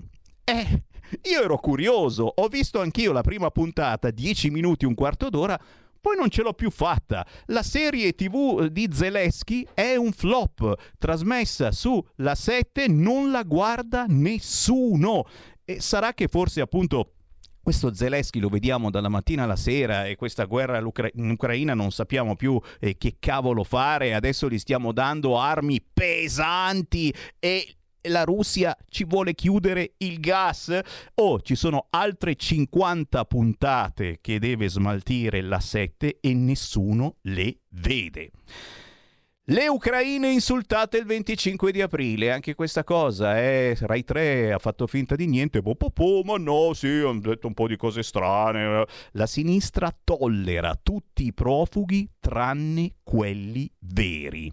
Capite anche sta cosa? E sì, come la storia appunto dei profughi eh, che continuano ad arrivare e, e la sinistra vuole imporre l'idea dei tutti profughi, sono tutti profughi, continuano ad arrivare profughi, chiaramente eh, gli amici dalla Tunisia eh, che vengono qui a farsi le vacanze chiedendo subito dov'è la discoteca, devono essere profughi anche loro, altrimenti sei razzista, altrimenti sei razzista. Eh, perché sono neri e allora non devono essere profughi anche loro? C'è questa, questa situazione. È chiaro che vergognosamente durante le manifestazioni del 25 aprile eh, dare delle poco di buono, delle puttane alle ucraine è, non, non ci è piaciuto assolutamente. Grazie a Alberto di Libero che oggi ha fatto un bel articolo su questo argomento. Le camere senza voce, certo, due mesi di buio e scatola chiusa. E non possiamo pensare di sostenere questo conflitto all'infinito. Lo ha dichiarato ieri Molinari, presidente dei deputati della Lega, e, e, e questa storiella che appunto il governo può decidere di fare quello che vuole, basta che eh, dica qualcosa ogni tre mesi in Parlamento, non ci piace. Stiamo dando armi pesanti in questo momento all'Ucraina. Terza guerra mondiale? Ma l'Italia conquisterà. Draghi è in vigile attesa, anche se per fortuna è uscito eh, dal Covid senza problemi è negativo, ma al momento è in vigile attesa anche lui. Come la Lamorgese è una moda essere in vigile attesa in questo periodo, non diciamo niente. D'altronde, come dicevo prima, ora è davvero la nostra guerra.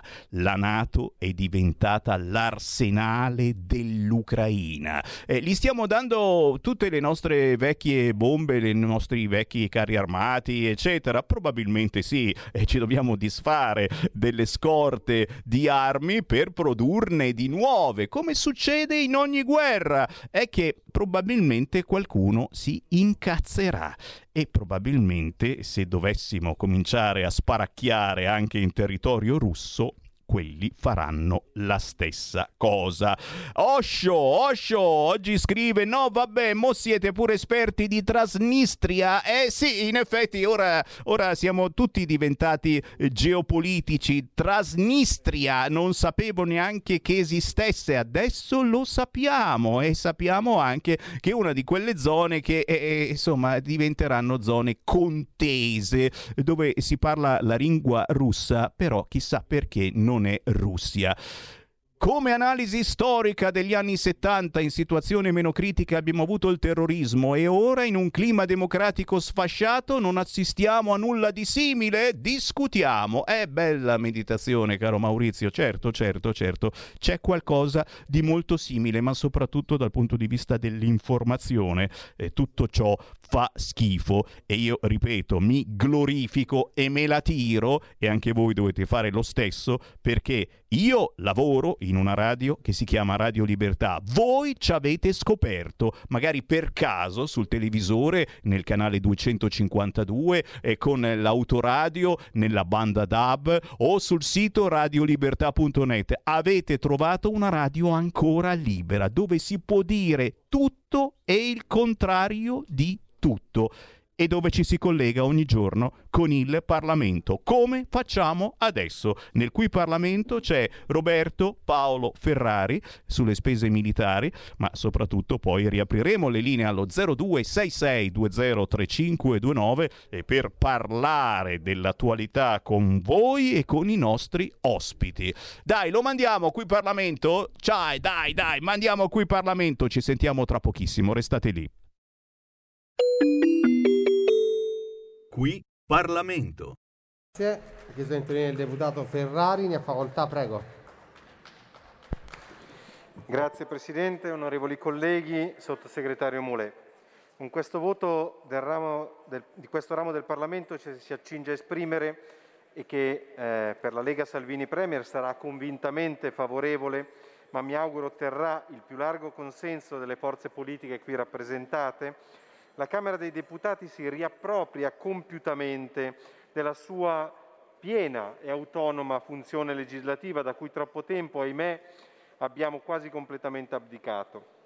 Lo abbiamo fatto, parlamentari di Commissione Difesa, caparbiamente, anche quando questa estenuante interlocuzione, definiamola così, col Dicastero dell'Economia ci ha procurato cocenti arrabbiature. Lo abbiamo fatto rivendicando e riscattando per noi e per quest'Aula il ruolo di chi è stato eletto per legiferare secondo le esigenze preminenti del Paese e non sotto la tutela di qualsivoglia burocrazia. Dicevo quindi che ci siamo riappropriati del nostro ruolo di legislatori e lo abbiamo fatto al termine di un compiuto ed approfondito esame parlamentare, facendo sintesi di una pluralità di testi normativi, nati dall'ascolto delle esigenze manifestate dalle massime cariche delle nostre forze armate, dalle rappresentanze delle varie categorie di militari che le compongono, ma soprattutto dalla ferma volontà della Commissione Difesa di affrontare e risolvere queste tematiche. Problemi che si sono manifestati con l'applicazione del modello di difesa professionale e che se non affrontate da una parte potevano tendenzialmente indebolire il livello qualitativo del personale che accede alle carriere militari iniziali, nonché non risolvere il fenomeno del progressivo invecchiamento dell'età media del personale militare. Dall'altra, non rispondere ad una condizione di disagio e precarietà che gli uomini e le donne che scelgono i sacrifici della vita militare devono subire per un lungo tempo prima di conoscere il loro destino. Credo davvero che dopo la scelta della professionalizzazione delle forze armate questo testo sia la modifica normativa più importante che attua la necessaria revisione del modello di difesa allora adottato. Dal lavoro di sintesi di un'altra importante iniziativa legislativa della Commissione, in questo testo trovo poi spazio la traslazione al 2033 del termine per il raggiungimento dimensionale dello strumento militare previsto dalla legge 244 del 2012, la cosiddetta legge di Paola, inizialmente fissato al 2024, garantendo un più graduale e gestibile processo di diminuzione del personale militare complessivo in attesa della nuova previsione dimensionale prevista dalla delega. Un lavoro, quello di ascolto e di sintesi, che ha dimostrato come il Parlamento abbia ancora la capacità di saper fare il proprio mestiere e di saperlo fare anche bene. Dico così perché tutte le forze politiche hanno concorso alla predisposizione di un testo che vuole affrontare e risolvere problematiche di cui abbiamo raccolto i segnali.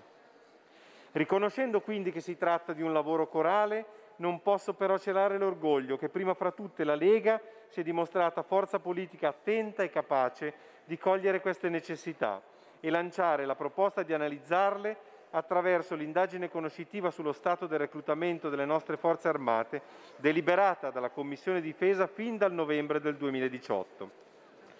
Devo anche sottolineare con piacere e riconoscere che nonostante questa particolare e travagliata legislatura abbia visto l'avvicendarsi di tre governi con tre maggioranze eterogenee, il fattivo clima politico che si è sempre mantenuto in Commissione Difesa grazie al ruolo della Presidenza ci permette oggi di giungere al coronamento di questo importante lavoro. E lo facciamo superando anche qualche fibrillazione o pugno battuto sul tavolo arrivati in zona Cesarini. Come hanno sottolineato altri colleghi intervenuti durante il dibattito, una colonna portante di questa revisione si basa sulla modifica del sistema di svolgimento delle carriere iniziali. Un tema questo su cui il lavoro del, del gruppo della Lega in Commissione Difesa ha scommesso, prima attraverso la richiesta della citata indagine conoscitiva e successivamente partendo dai contenuti della relazione finale, predisponendo la prima proposta di legge su questo tema. Questo testo unificato ha quindi delineato un nuovo sistema delle ferme dei volontari in ferma prefissata, con una selezione riservata ad aspiranti di età di non superiori ai 24 anni. Durante il servizio iniziale di tre anni si potrà accedere attraverso concorso alla successiva ferma prefissata triennale, con il transito in servizio permanente, salvo rinuncia, dal giorno successivo al termine di questo periodo. È evidente che il modello riformato voglia raggiungere l'obiettivo di ridurre il cosiddetto precariato, contraendo il periodo massimo entro cui i volontari più meritevoli sapranno se avranno accesso al servizio permanente dagli attuali 11 anni complessivi ai 3 del prossimo futuro. Parallelamente, per rendere complessivamente più appetibile la professione militare nelle carriere iniziali, si è agito attraverso il miglioramento del trattamento economico e dello stato giuridico di coloro che per la prima volta vestono la divisa, così da ottenere una maggiore spinta motivazionale. Con la rimodulazione degli organici nei ruoli superiori si consentiranno poi maggiori opportunità di progressione di carriera all'interno delle forze armate. Per rispondere invece alle esigenze della Forza Armata e migliorare le qualità fisico-attitudinali del personale nelle ferme iniziali, nonché per contrastare il fenomeno dell'invecchiamento, si è di poco ridotto il limite di età per l'accesso dei volontari e il fabbisogno annuale di ingressi, con l'obiettivo di individuare i migliori candidati a svolgere questo importante quanto impegnativo lavoro, nonché servizio a favore del Paese. Credo che nessuno di noi possa ignorare il contributo fondamentale che le forze armate concorrono a dare alla sicurezza interna, e lo abbiamo ancora più apprezzato in questi ultimi due anni, con l'esercizio di compiti straordinari che hanno manifestato la preziosa vicinanza dei nostri militari alla popolazione sofferenze, senza scordarci mai di quanto quotidianamente viene svolto in maniera certamente meno appariscente per la sicurezza esterna, la tutela dei nostri interessi e la stabilità dei contesti internazionali. La risposta che questa Camera ha voluto dare all'esigenza del Paese di avere un modello di difesa efficiente, al passo con le sfide che il mondo attuale ci pone innanzi, ma in continuo divenire, non si esaurisce con le riforme immediatamente attuabili, ma si completa attraverso una delega al Governo ben delineata da indirizzi specifici, di cui voglio sottolineare alcuni temi che ci paiono particolarmente qualificanti. In primis un incremento organico fino a 10.000 unità di personale militare nelle carriere iniziali, nonché soggetti di alta specializzazione, in particolare medici e personale delle professioni sanitarie. Il Governo potrà poi intervenire con l'innovativa istituzione di una riserva operativa dello Stato, anche qui non superiore a 10.000 unità di personale volontario, richiamabile in situazioni di grave emergenza per il Paese. Indirizzi questi maturati anche dalla dolorosa esperienza vissuta in questi anni. Siamo certi che il Governo raccoglierà l'opportunità che il Parlamento gli consegna, ma in ogni caso, in caso contrario, oggi stiamo dimostrando che questa istituzione non si sottrarrebbe a questo ulteriore compito. Sono convinto, per tutto quanto argomentato, che una volta che questa riforma verrà approvata anche dal Senato, per cui auspichiamo un rapido esame, daremo al Paese uno strumento militare formato da giovani che accedono alla professione di soldato con maggiori tutele e certezze, ma soprattutto con ancora maggiori stimoli motivazionali, il che significa un miglior strumento a disposizione delle istituzioni per la tutela in primis degli interessi dell'Italia e in grado di continuare a contribuire alla stabilità e alla tutela della pace nel mutevole contesto internazionale. Con questo provvedimento certamente il Parlamento ha svolto appieno il proprio compito e la Lega è orgogliosa di essere stata promotrice e attrice di questo miglioramento, a vantaggio del Paese e dei giovani che scelgono di servirlo. Grazie. Qui Parlamento. Stai ascoltando Radio Libertà, la tua voce libera, senza filtri né censure, la tua radio.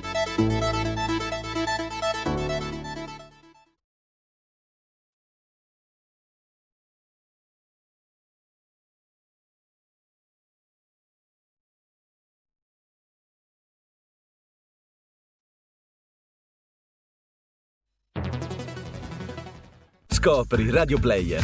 Oltre 130 radio nelle tue mani con un touch. Da ascoltare ovunque, anche on demand. Scarica gratis l'app Radio Player e vivi una nuova esperienza digitale. Radio Player, l'app ufficiale delle radio italiane. Anche Radio Libertà è su Radio Player Italia.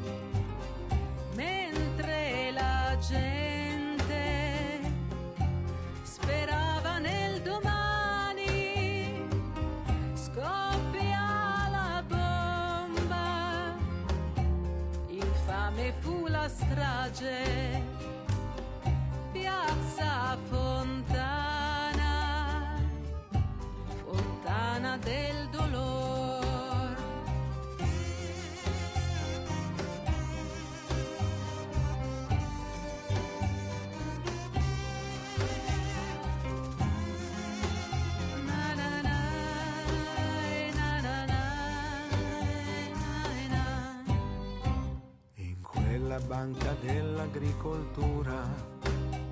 I morti ed i feriti furono tanti, la gente sussurrava con paura, è sangue che ci bagna tutti quanti, noi non vogliamo stragi di innocenti, noi ci ribelleremo ai prepotenti.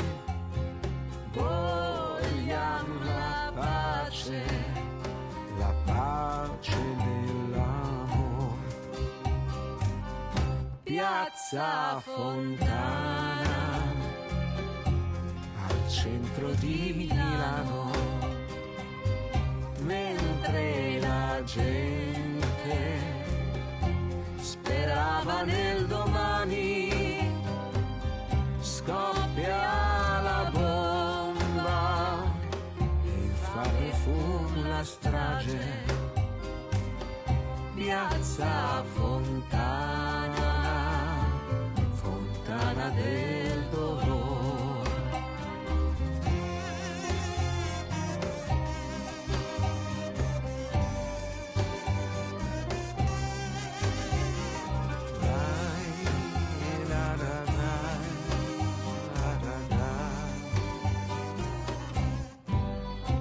Ci furono tanti arresti e interrogati e molti altri furono fermati. Le indagini proseguono tutt'oggi. Io canto perché si faccia piena luce. Il mondo può cambiare con l'amore e mai con la violenza e col terrore sangue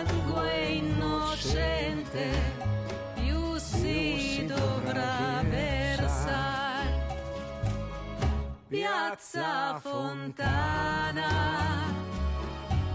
al centro di Milano, mentre la gente sperava nel domani, scoppia la bomba, infame fu la strage, piazza Fontana,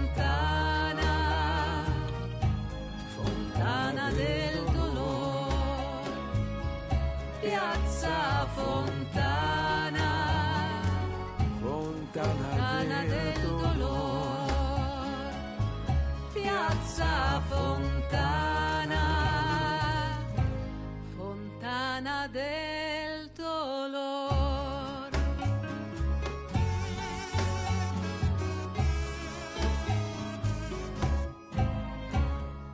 È la musica indipendente che gira su Radio Libertà ogni 30 minuti nella trasmissione di Sammy Varin Potere al Popolo tra le 13 e le 15. Questo è un reperto storico, si intitola Piazza Fontana del Dolore.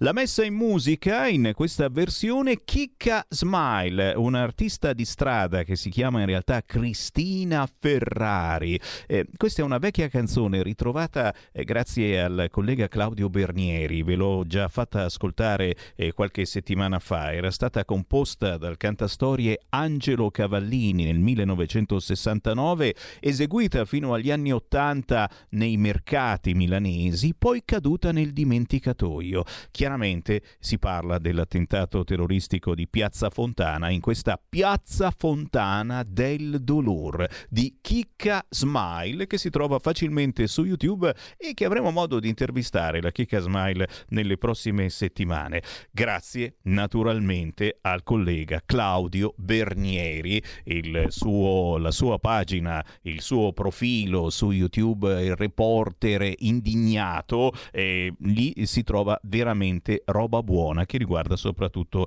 la nostra bellissima Milano. Siamo alle 14.35, la voce di Sammy Varin, potere al popolo, le vostre voci allo 0266 203529 potete commentare qua ciò che sugli altri canali non vi fanno commentare qualunque sia la notizia che vi ha, vi ha, fatto saltare sulla sedia. C'è anche una persona in attesa e la sentiamo. Pronto? Sì, ciao Sammy, sono Pino, chiamo da Portogallo. Ciao Pino. Ciao. Senti, riguardo a questa maledetta guerra che sta per, per, arrivare anche da noi, purtroppo, io dico questo, che anche i bambini dell'asilo ormai si sono accorti che la scusa è quella di difendere l'Ucraina era una scusa per eh, andare a fare la guerra, perché ormai l'abbiamo capito tutti. Quindi purtroppo eh, bisogna solo prepararsi al peggio perché veramente vedi che ogni giorno c'è un'escalation che, che è terribile. Quindi eh, guarda, è una, cosa, è una cosa che ormai abbiamo capito tutti e purtroppo noi non possiamo farci niente, siamo inermi perché veramente noi eh, siamo inermi, siamo succubi perché purtroppo anche se decidessimo di non, di non volerla fare questa guerra, siamo eh, sotto la Nato, dobbiamo fare quello che dicono loro perché di fatto è così, è utile che stiamo qui a girarci intorno. Quindi io non sono né con Putin né con... Però io sono solo con l'Europa. L'Europa ha sbagliato e continua a sbagliare perché è questo il punto. È l'Europa che non doveva seguire questo atteggiamento guerrafondaio. Bene? Poi gli americani possono fare quello che vogliono, a me non mi interessa, però noi abbiamo sbagliato ad andare dietro a questo, a questo trend che ci porterà alla rovina, su questo non c'è dubbio. E, e basta, quindi ormai l'abbiamo capito tutti, è inutile dare la colpa a Putin, quello ha fatto a me, ma è inutile che diamo la colpa a lui. Qui siamo noi che se vogliamo fare la pace andiamo lì, li parliamo e ci mettiamo d'accordo, ma se vogliamo fare la guerra così come vogliono fare, eh, eh, noi cosa possiamo farci? È una, è una, cosa veramente, io mi sento veramente impotente, mi sento impotente e io spero che la gente capisca questo e speriamo che magari con un movimento di opinione pubblica si possa magari, che ne so, cambi- far cambiare idea a qualcuno. Questa è l'unica speranza che abbiamo, perché mi sento proprio veramente senza armi, altro che le cannone che mandiamo. Grazie, Cemmi, grazie, grazie. È un sentimento,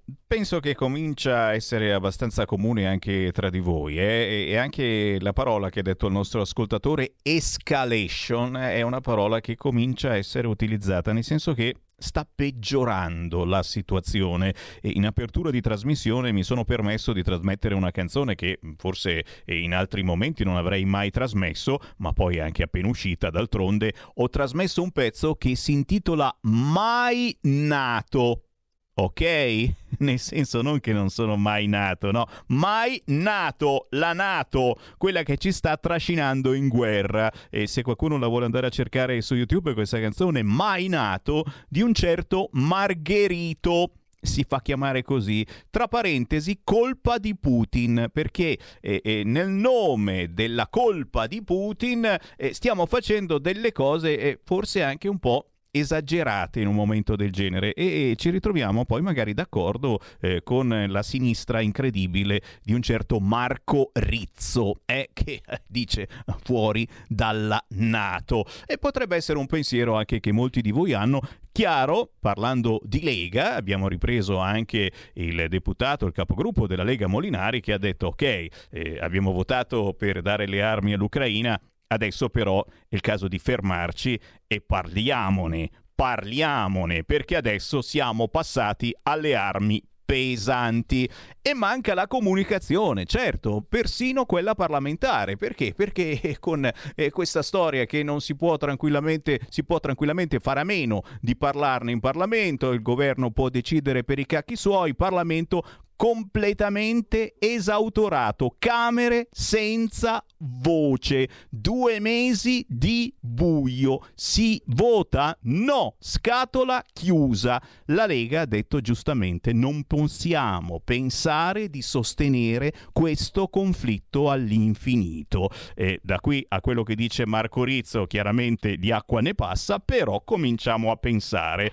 Cominciamo a pensare salutando il nostro ospite, andiamo a Stezzano in provincia di Bergamo, abbiamo in linea Luca Montanelli.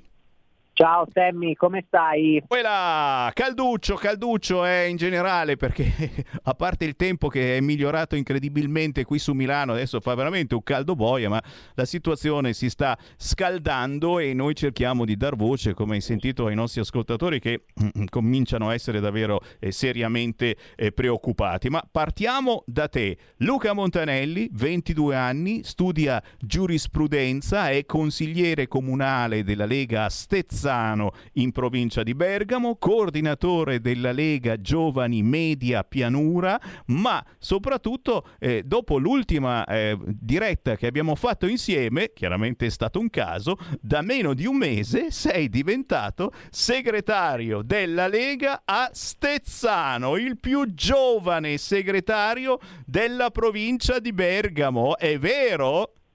Vero, vero Sammy, anzitutto grazie sempre per l'invito, grazie per, per, avermi iscritto e grazie sempre per dare l'opportunità di parlare in radio a persone normali, telespettatori. Io li ascoltavo prima mentre, mentre ero in collegamento e credo che sia questo il bello della libertà, eh, di parlare, di poter dirla propria, come Lega i militanti l'hanno potuto fare al congresso. Il congresso è il momento dove i militanti si coinvolgono per eccellenza, si trovano, eleggono il consiglio direttivo, eleggono il segretario. Per me è stata un'emozione, perché io sono entrato in Lega quando ero ancora minorenne, cioè non avevo ancora compiuto 18 anni e mai avrei pensato un indomani di fare segretario di sezione. Mai avrei pensato di prendere il posto del mio maestro, che è Marco Suardi e che ringrazierò, che ringrazierò sempre lo salutiamo, esatto, salutiamo, salutiamo Marco, Marco, Suardi che peraltro è il nuovo responsabile di circoscrizione di Bergamo Interland per la, per la Lega, per il nostro movimento politico e c'è tanto da fare, devo dire, c'è tanto da fare partendo dall'ascolto della gente. Io ho sempre detto quello che ci contraddistingue come Lega è quello, è ascoltare le associazioni, è parlare con le persone, è quello che il centro-sinistra non fa più. E se alle elezioni amministrative si vuole offrire un'alternativa al centro-sinistra che come dire, è disattento a tantissimi bisogni dei cittadini, io lo vedo per quando le persone mi fermano per strada perché vivo attivamente la vita all'interno della mia città, bisogna iniziare a ascoltare sempre di più quelle che sono le istanze che il territorio ti propone e quindi come Lega è quello che ci ha sempre contraddistinto e eh, continuerà a fare la Lega anche sotto il mio mandato, su questo non c'è dubbio. E qui naturalmente arrivano i complimenti, ci stanno già facendo eh, applausi, chi ci sta ascoltando in diretta al 346 642 7756. È chiaro, eh, avere questo eh, onore e onere eh, diventare segretario della Lega e nel tuo caso in quel di Stezzano in provincia di Bergamo, ma dalle piccole alle grandi città è, è, è un'esperienza stupenda, soprattutto che ti mette in, in primissimo piano all'interno della tua realtà politica. Tu eh, lo eri già perché comunque sei consigliere comunale e adesso lo sei ancora di più. Eh, io però ho lanciato un sassolino e adesso mi sta arrivando un'ondata pazzesca, cioè ho parlato eh, della canzone Mai Nato che ho trasmesso in apertura trasmissione alle ore 13 di questo tale Margherito eh, in cui appunto si scherza un po' dicendo che è tutta colpa di Putin, qualunque cosa è colpa di Putin. È chiaro che è colpa di Putin, però fino a un certo punto, scherzando anche sul fatto che un tempo era colpa di Salvini, adesso stanno arrivando un fracco di messaggi al 346 642 7756 Silvio da Torino. Ciao Semmi, direi che non possiamo pensare di sostenere questo governo all'infinito, buttatelo giù subito, soprattutto ripeto pensando che adesso stiamo davvero, grazie alla Nato, andando in guerra. Fuori dalla Nato, io non ci sto, scrive Mary. E poi qualcun altro addirittura, uella, uella, uella, questo è con Marco Rizzo, eh, io sostengo, sostengo Radio Libertà, ma ho la tessera del partito di Marco Rizzo, l'unico con veramente i coglioni, ha sostituito degnamente ciò che dice nella forza il nostro caro ex capitano. Eh beh, insomma, dal capitano Matteo Salvini a Marco Rizzo forse qualche piccola differenza c'è, eh, però però, eh, insomma, eh, vedi l'anima anche eh, degli ascoltatori che stanno sentendo in questo E momento come? Radio Libertà è arrabbiata perché? Perché eh, stanno decidendo cose mh, importanti, pesanti sopra eh, le nostre teste. Hai sentito anche eh, sul fronte eh, gas eh, questa decisione di, di chiudere il gas a determinati stati europei e, e la minaccia eh, di chiudere il gas a tutti quanti noi che siamo in questo momento in qualche modo belligeranti contro la Russia. Eh, certo, tu- tutto ciò sul, sul nostro umore, secondo me, comincia a pesare, non è vero, Luca? E come, come assolutamente credo sia frutto di una eh, politica sbagliata di chi pensa che la guerra si ferma con più armi. Ma quando mai? Quando mai? Più armi aumentano la durata della guerra, attenzione. Eh, noi dobbiamo, secondo me, tentare come, come Occidente di favorire la via diplomatica per una soluzione pacifica al conflitto. Oggi è impensabile nel 2022 che una guerra finisca sul campo, perciò con la vittoria schiacciante di una potenza o di un'altra potenza. Anche perché, se vogliamo metterla in quest'ottica, probabilmente col- sul lungo termine ci sarebbe una vittoria schiacciante della Russia. La Russia è solo questione di tempo e rischia veramente di prendersi i- tutti i territori dell'Ucra- dell'Ucraina e di fare un'occupazione. Chiaro, poi in teoria dovrebbe anche governarli, quindi sarà difficile in quel caso per Putin riuscire a governare pacificamente quei territori. Io spero non si arrivi lì. Eh, lì dipende tanto dal ruolo dell'Occidente. L'Occidente deve tentare di incentivare la via diplomatica dei negoziati affinché ci si sieda al tavolo e si trovi una soluzione pacifica al conflitto, con delle soluzioni, ascoltando le richieste di entrambe le parti. Però oggi questa- questo step eh, non è ancora stato fatto perché c'è una parte di politica anche occidentale che su questo sbaglia a dire no, continuiamo a armare, continuiamo a armare, continuiamo a armare. Il rischio è quello veramente di eh, una terza guerra mondiale, di un conflitto che si amplia e con delle ripercussioni sia dal punto di vista umano, perché i, i bambini ucraini continuano a morire sotto le bombe, ma anche dal punto di vista economico in tutto l'Occidente, perché noi stiamo vedendo la notizia di oggi che la Russia chiude il gas a determinati paesi e poi i prezzi sulle materie prime li abbiamo visti tutti aumentare dal- dall'inizio della guerra, quindi è inutile prenderci in giro. Anche l'aspetto economi- economico degli stati, degli stati europei va tenuto in considerazione. E la politica che si porta avanti in questo momento da parte dell'Occidente dell'armamento magari poteva anche andare bene all'inizio, però adesso oggettivamente, eh, come, come dicevi tu prima, Sammy, cioè, non, va, non va più bene, ma anche Molinari, dicevi prima, era intervenuto, il capogruppo della Lega alla Camera, dicendo appunto questo, cioè non, eh, non va più bene una politica di questo tipo, o si tira fuori una soluzione, oppure se si pensa di armare all'infinito una popolazione si prolunga semplicemente la guerra, si prolungano le morti e si prolungano i danni economici e se tu prolunghi i danni economici poi il tempo di ripresa è molto molto più lungo. E come? E come? Se qualcuno vuole intervenire potete chiamare in questo momento lo 0266 203529 o farci un WhatsApp al 346 642 7756 in linea con noi Luca Montanelli, consigliere comunale a Stezzano in provincia di Bergamo, ma anche segretario della Lega in quel di Stezzano. Fuori dalla Nato, eh, Italia neutrale, amici di tutti. Eh sì, fosse si, si, si potesse, si potesse fare tutto ciò. Eh, senti, ma a proposito di informazione, perché mh, dicevamo prima, eh, i canali eh, radio e televisione sono un po' tutti dello stesso parere in questo periodo. Adesso siamo diventati fighi e parliamo anche di Transnistria e tutte cose che non sapevamo neanche esistessero, ma mh, sono tutti su uno stesso fronte pro guerra in questo momento ci sembra un po' strano. E Parlando di social, eh, eh, ha fatto scalpore eh, la decisione di Elon Musk di comprare il social network Twitter, che forse è un po' eh, il più sfigato in questo senso, nel senso che mh, è il meno guardato, ma è guardato, letto e scritto da molti fighettini, dottori, giornalisti, quella gente con la puzza sotto il naso che se la suona e se la canta. Il fatto che Elon Musk voglia comprare Twitter, eh, eh, molti, eh, molti dicono, oh, non va per niente bene. Lui ha detto, voglio garantire la libertà di parola su Twitter, cosa che non è successa ad esempio con l'ex presidente degli Stati Uniti, vi ricordate che è stato bannato, buttato fuori da tutti quanti i social.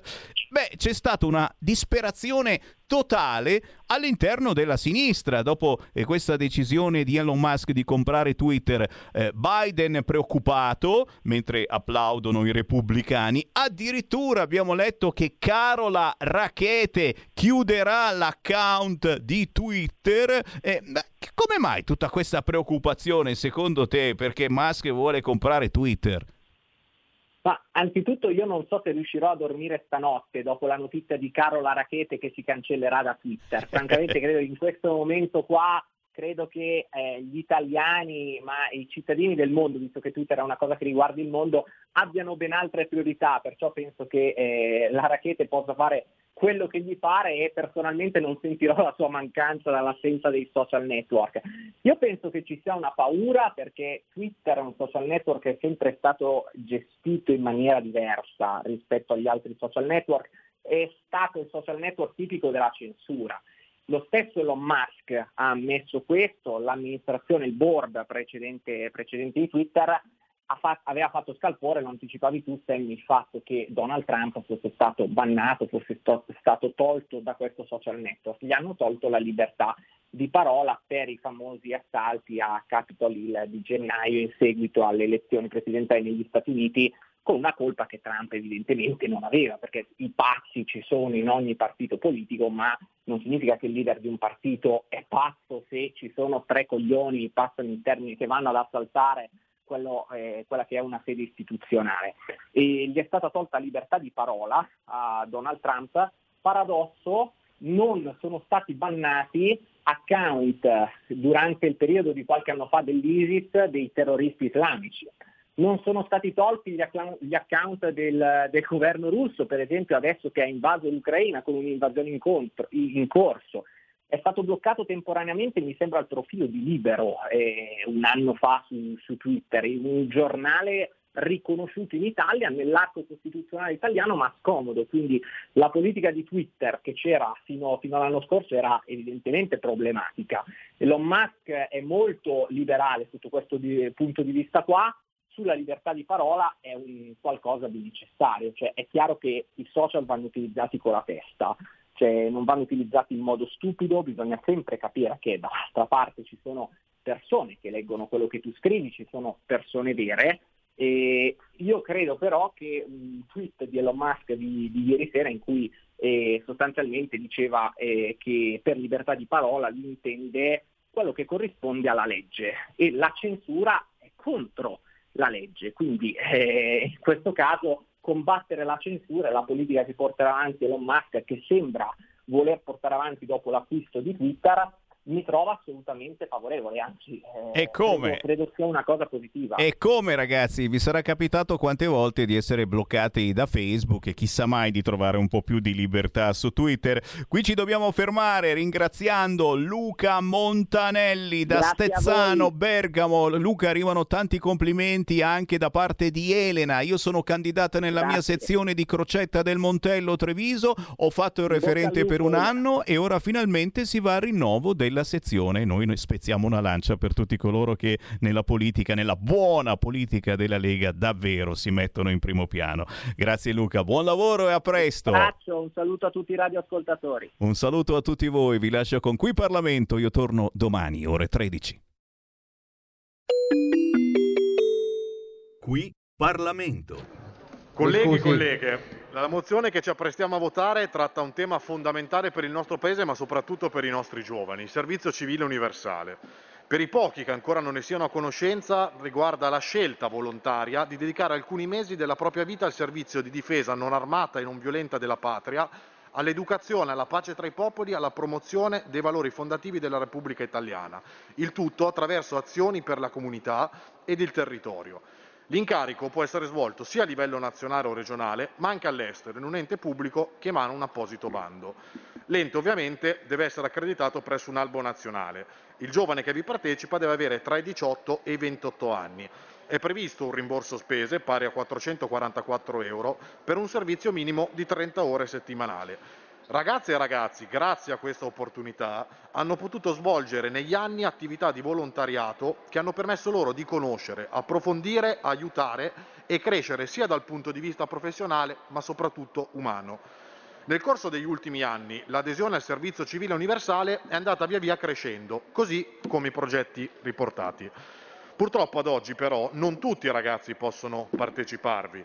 L'esempio del 2021 è palese, per 55.793 posti a disposizione hanno presentato la domanda di partecipazione più di 125.000 giovani. E affinché, come è stato detto anche dai colleghi negli interventi precedenti, sia davvero universale, come richiesto dalla mozione sarà importante adottare iniziative per prevedere sin dalla prossima legge di bilancio lo stanziamento di risorse strutturali tali da assicurare l'accesso al servizio da parte di tutti i volontari richiedenti e prevederne ovviamente negli anni successivi un incremento progressivo in raccordo con la programmazione triennale. Dopo la pandemia è inutile negarlo, il disagio giovanile è fortemente in crescita.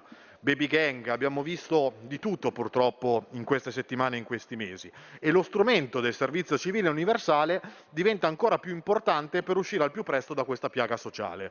Può e deve essere inoltre uno strumento che possa garantire un'inclusione sociale effettiva, oltre al poter coinvolgere coloro che abbandonano un percorso scolastico e non riescono quindi di conseguenza ad inserirsi anche nel mondo del lavoro.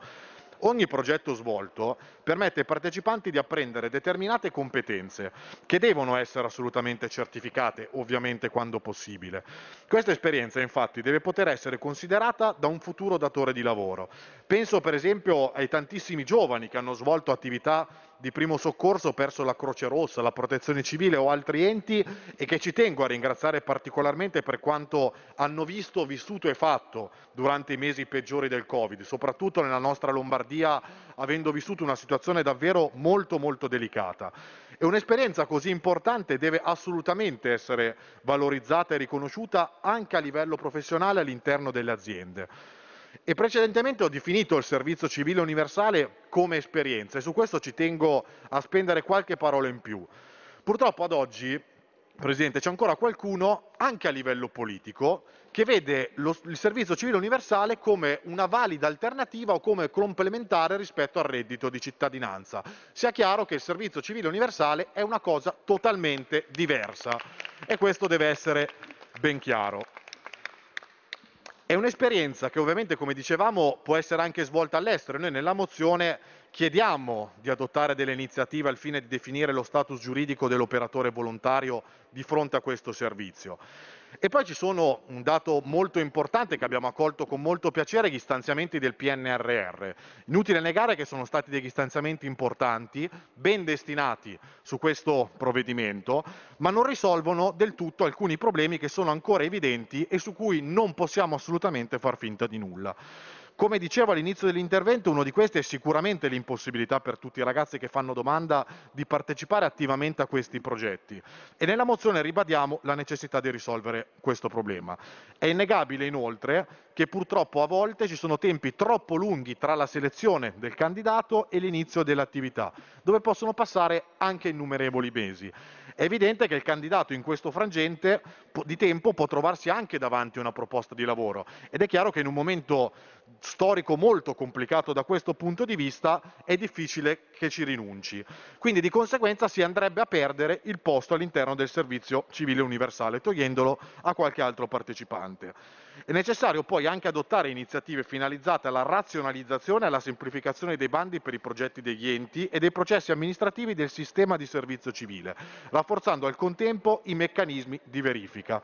E visto anche il drammatico momento che stiamo vivendo a livello internazionale, con una guerra in corso sotto gli occhi di tutti, è ancor di più necessario valorizzare percorsi di pace attraverso la sperimentazione prevista per i corpi civili di pace con la pubblicazione dell'avviso per i progetti della terza annualità.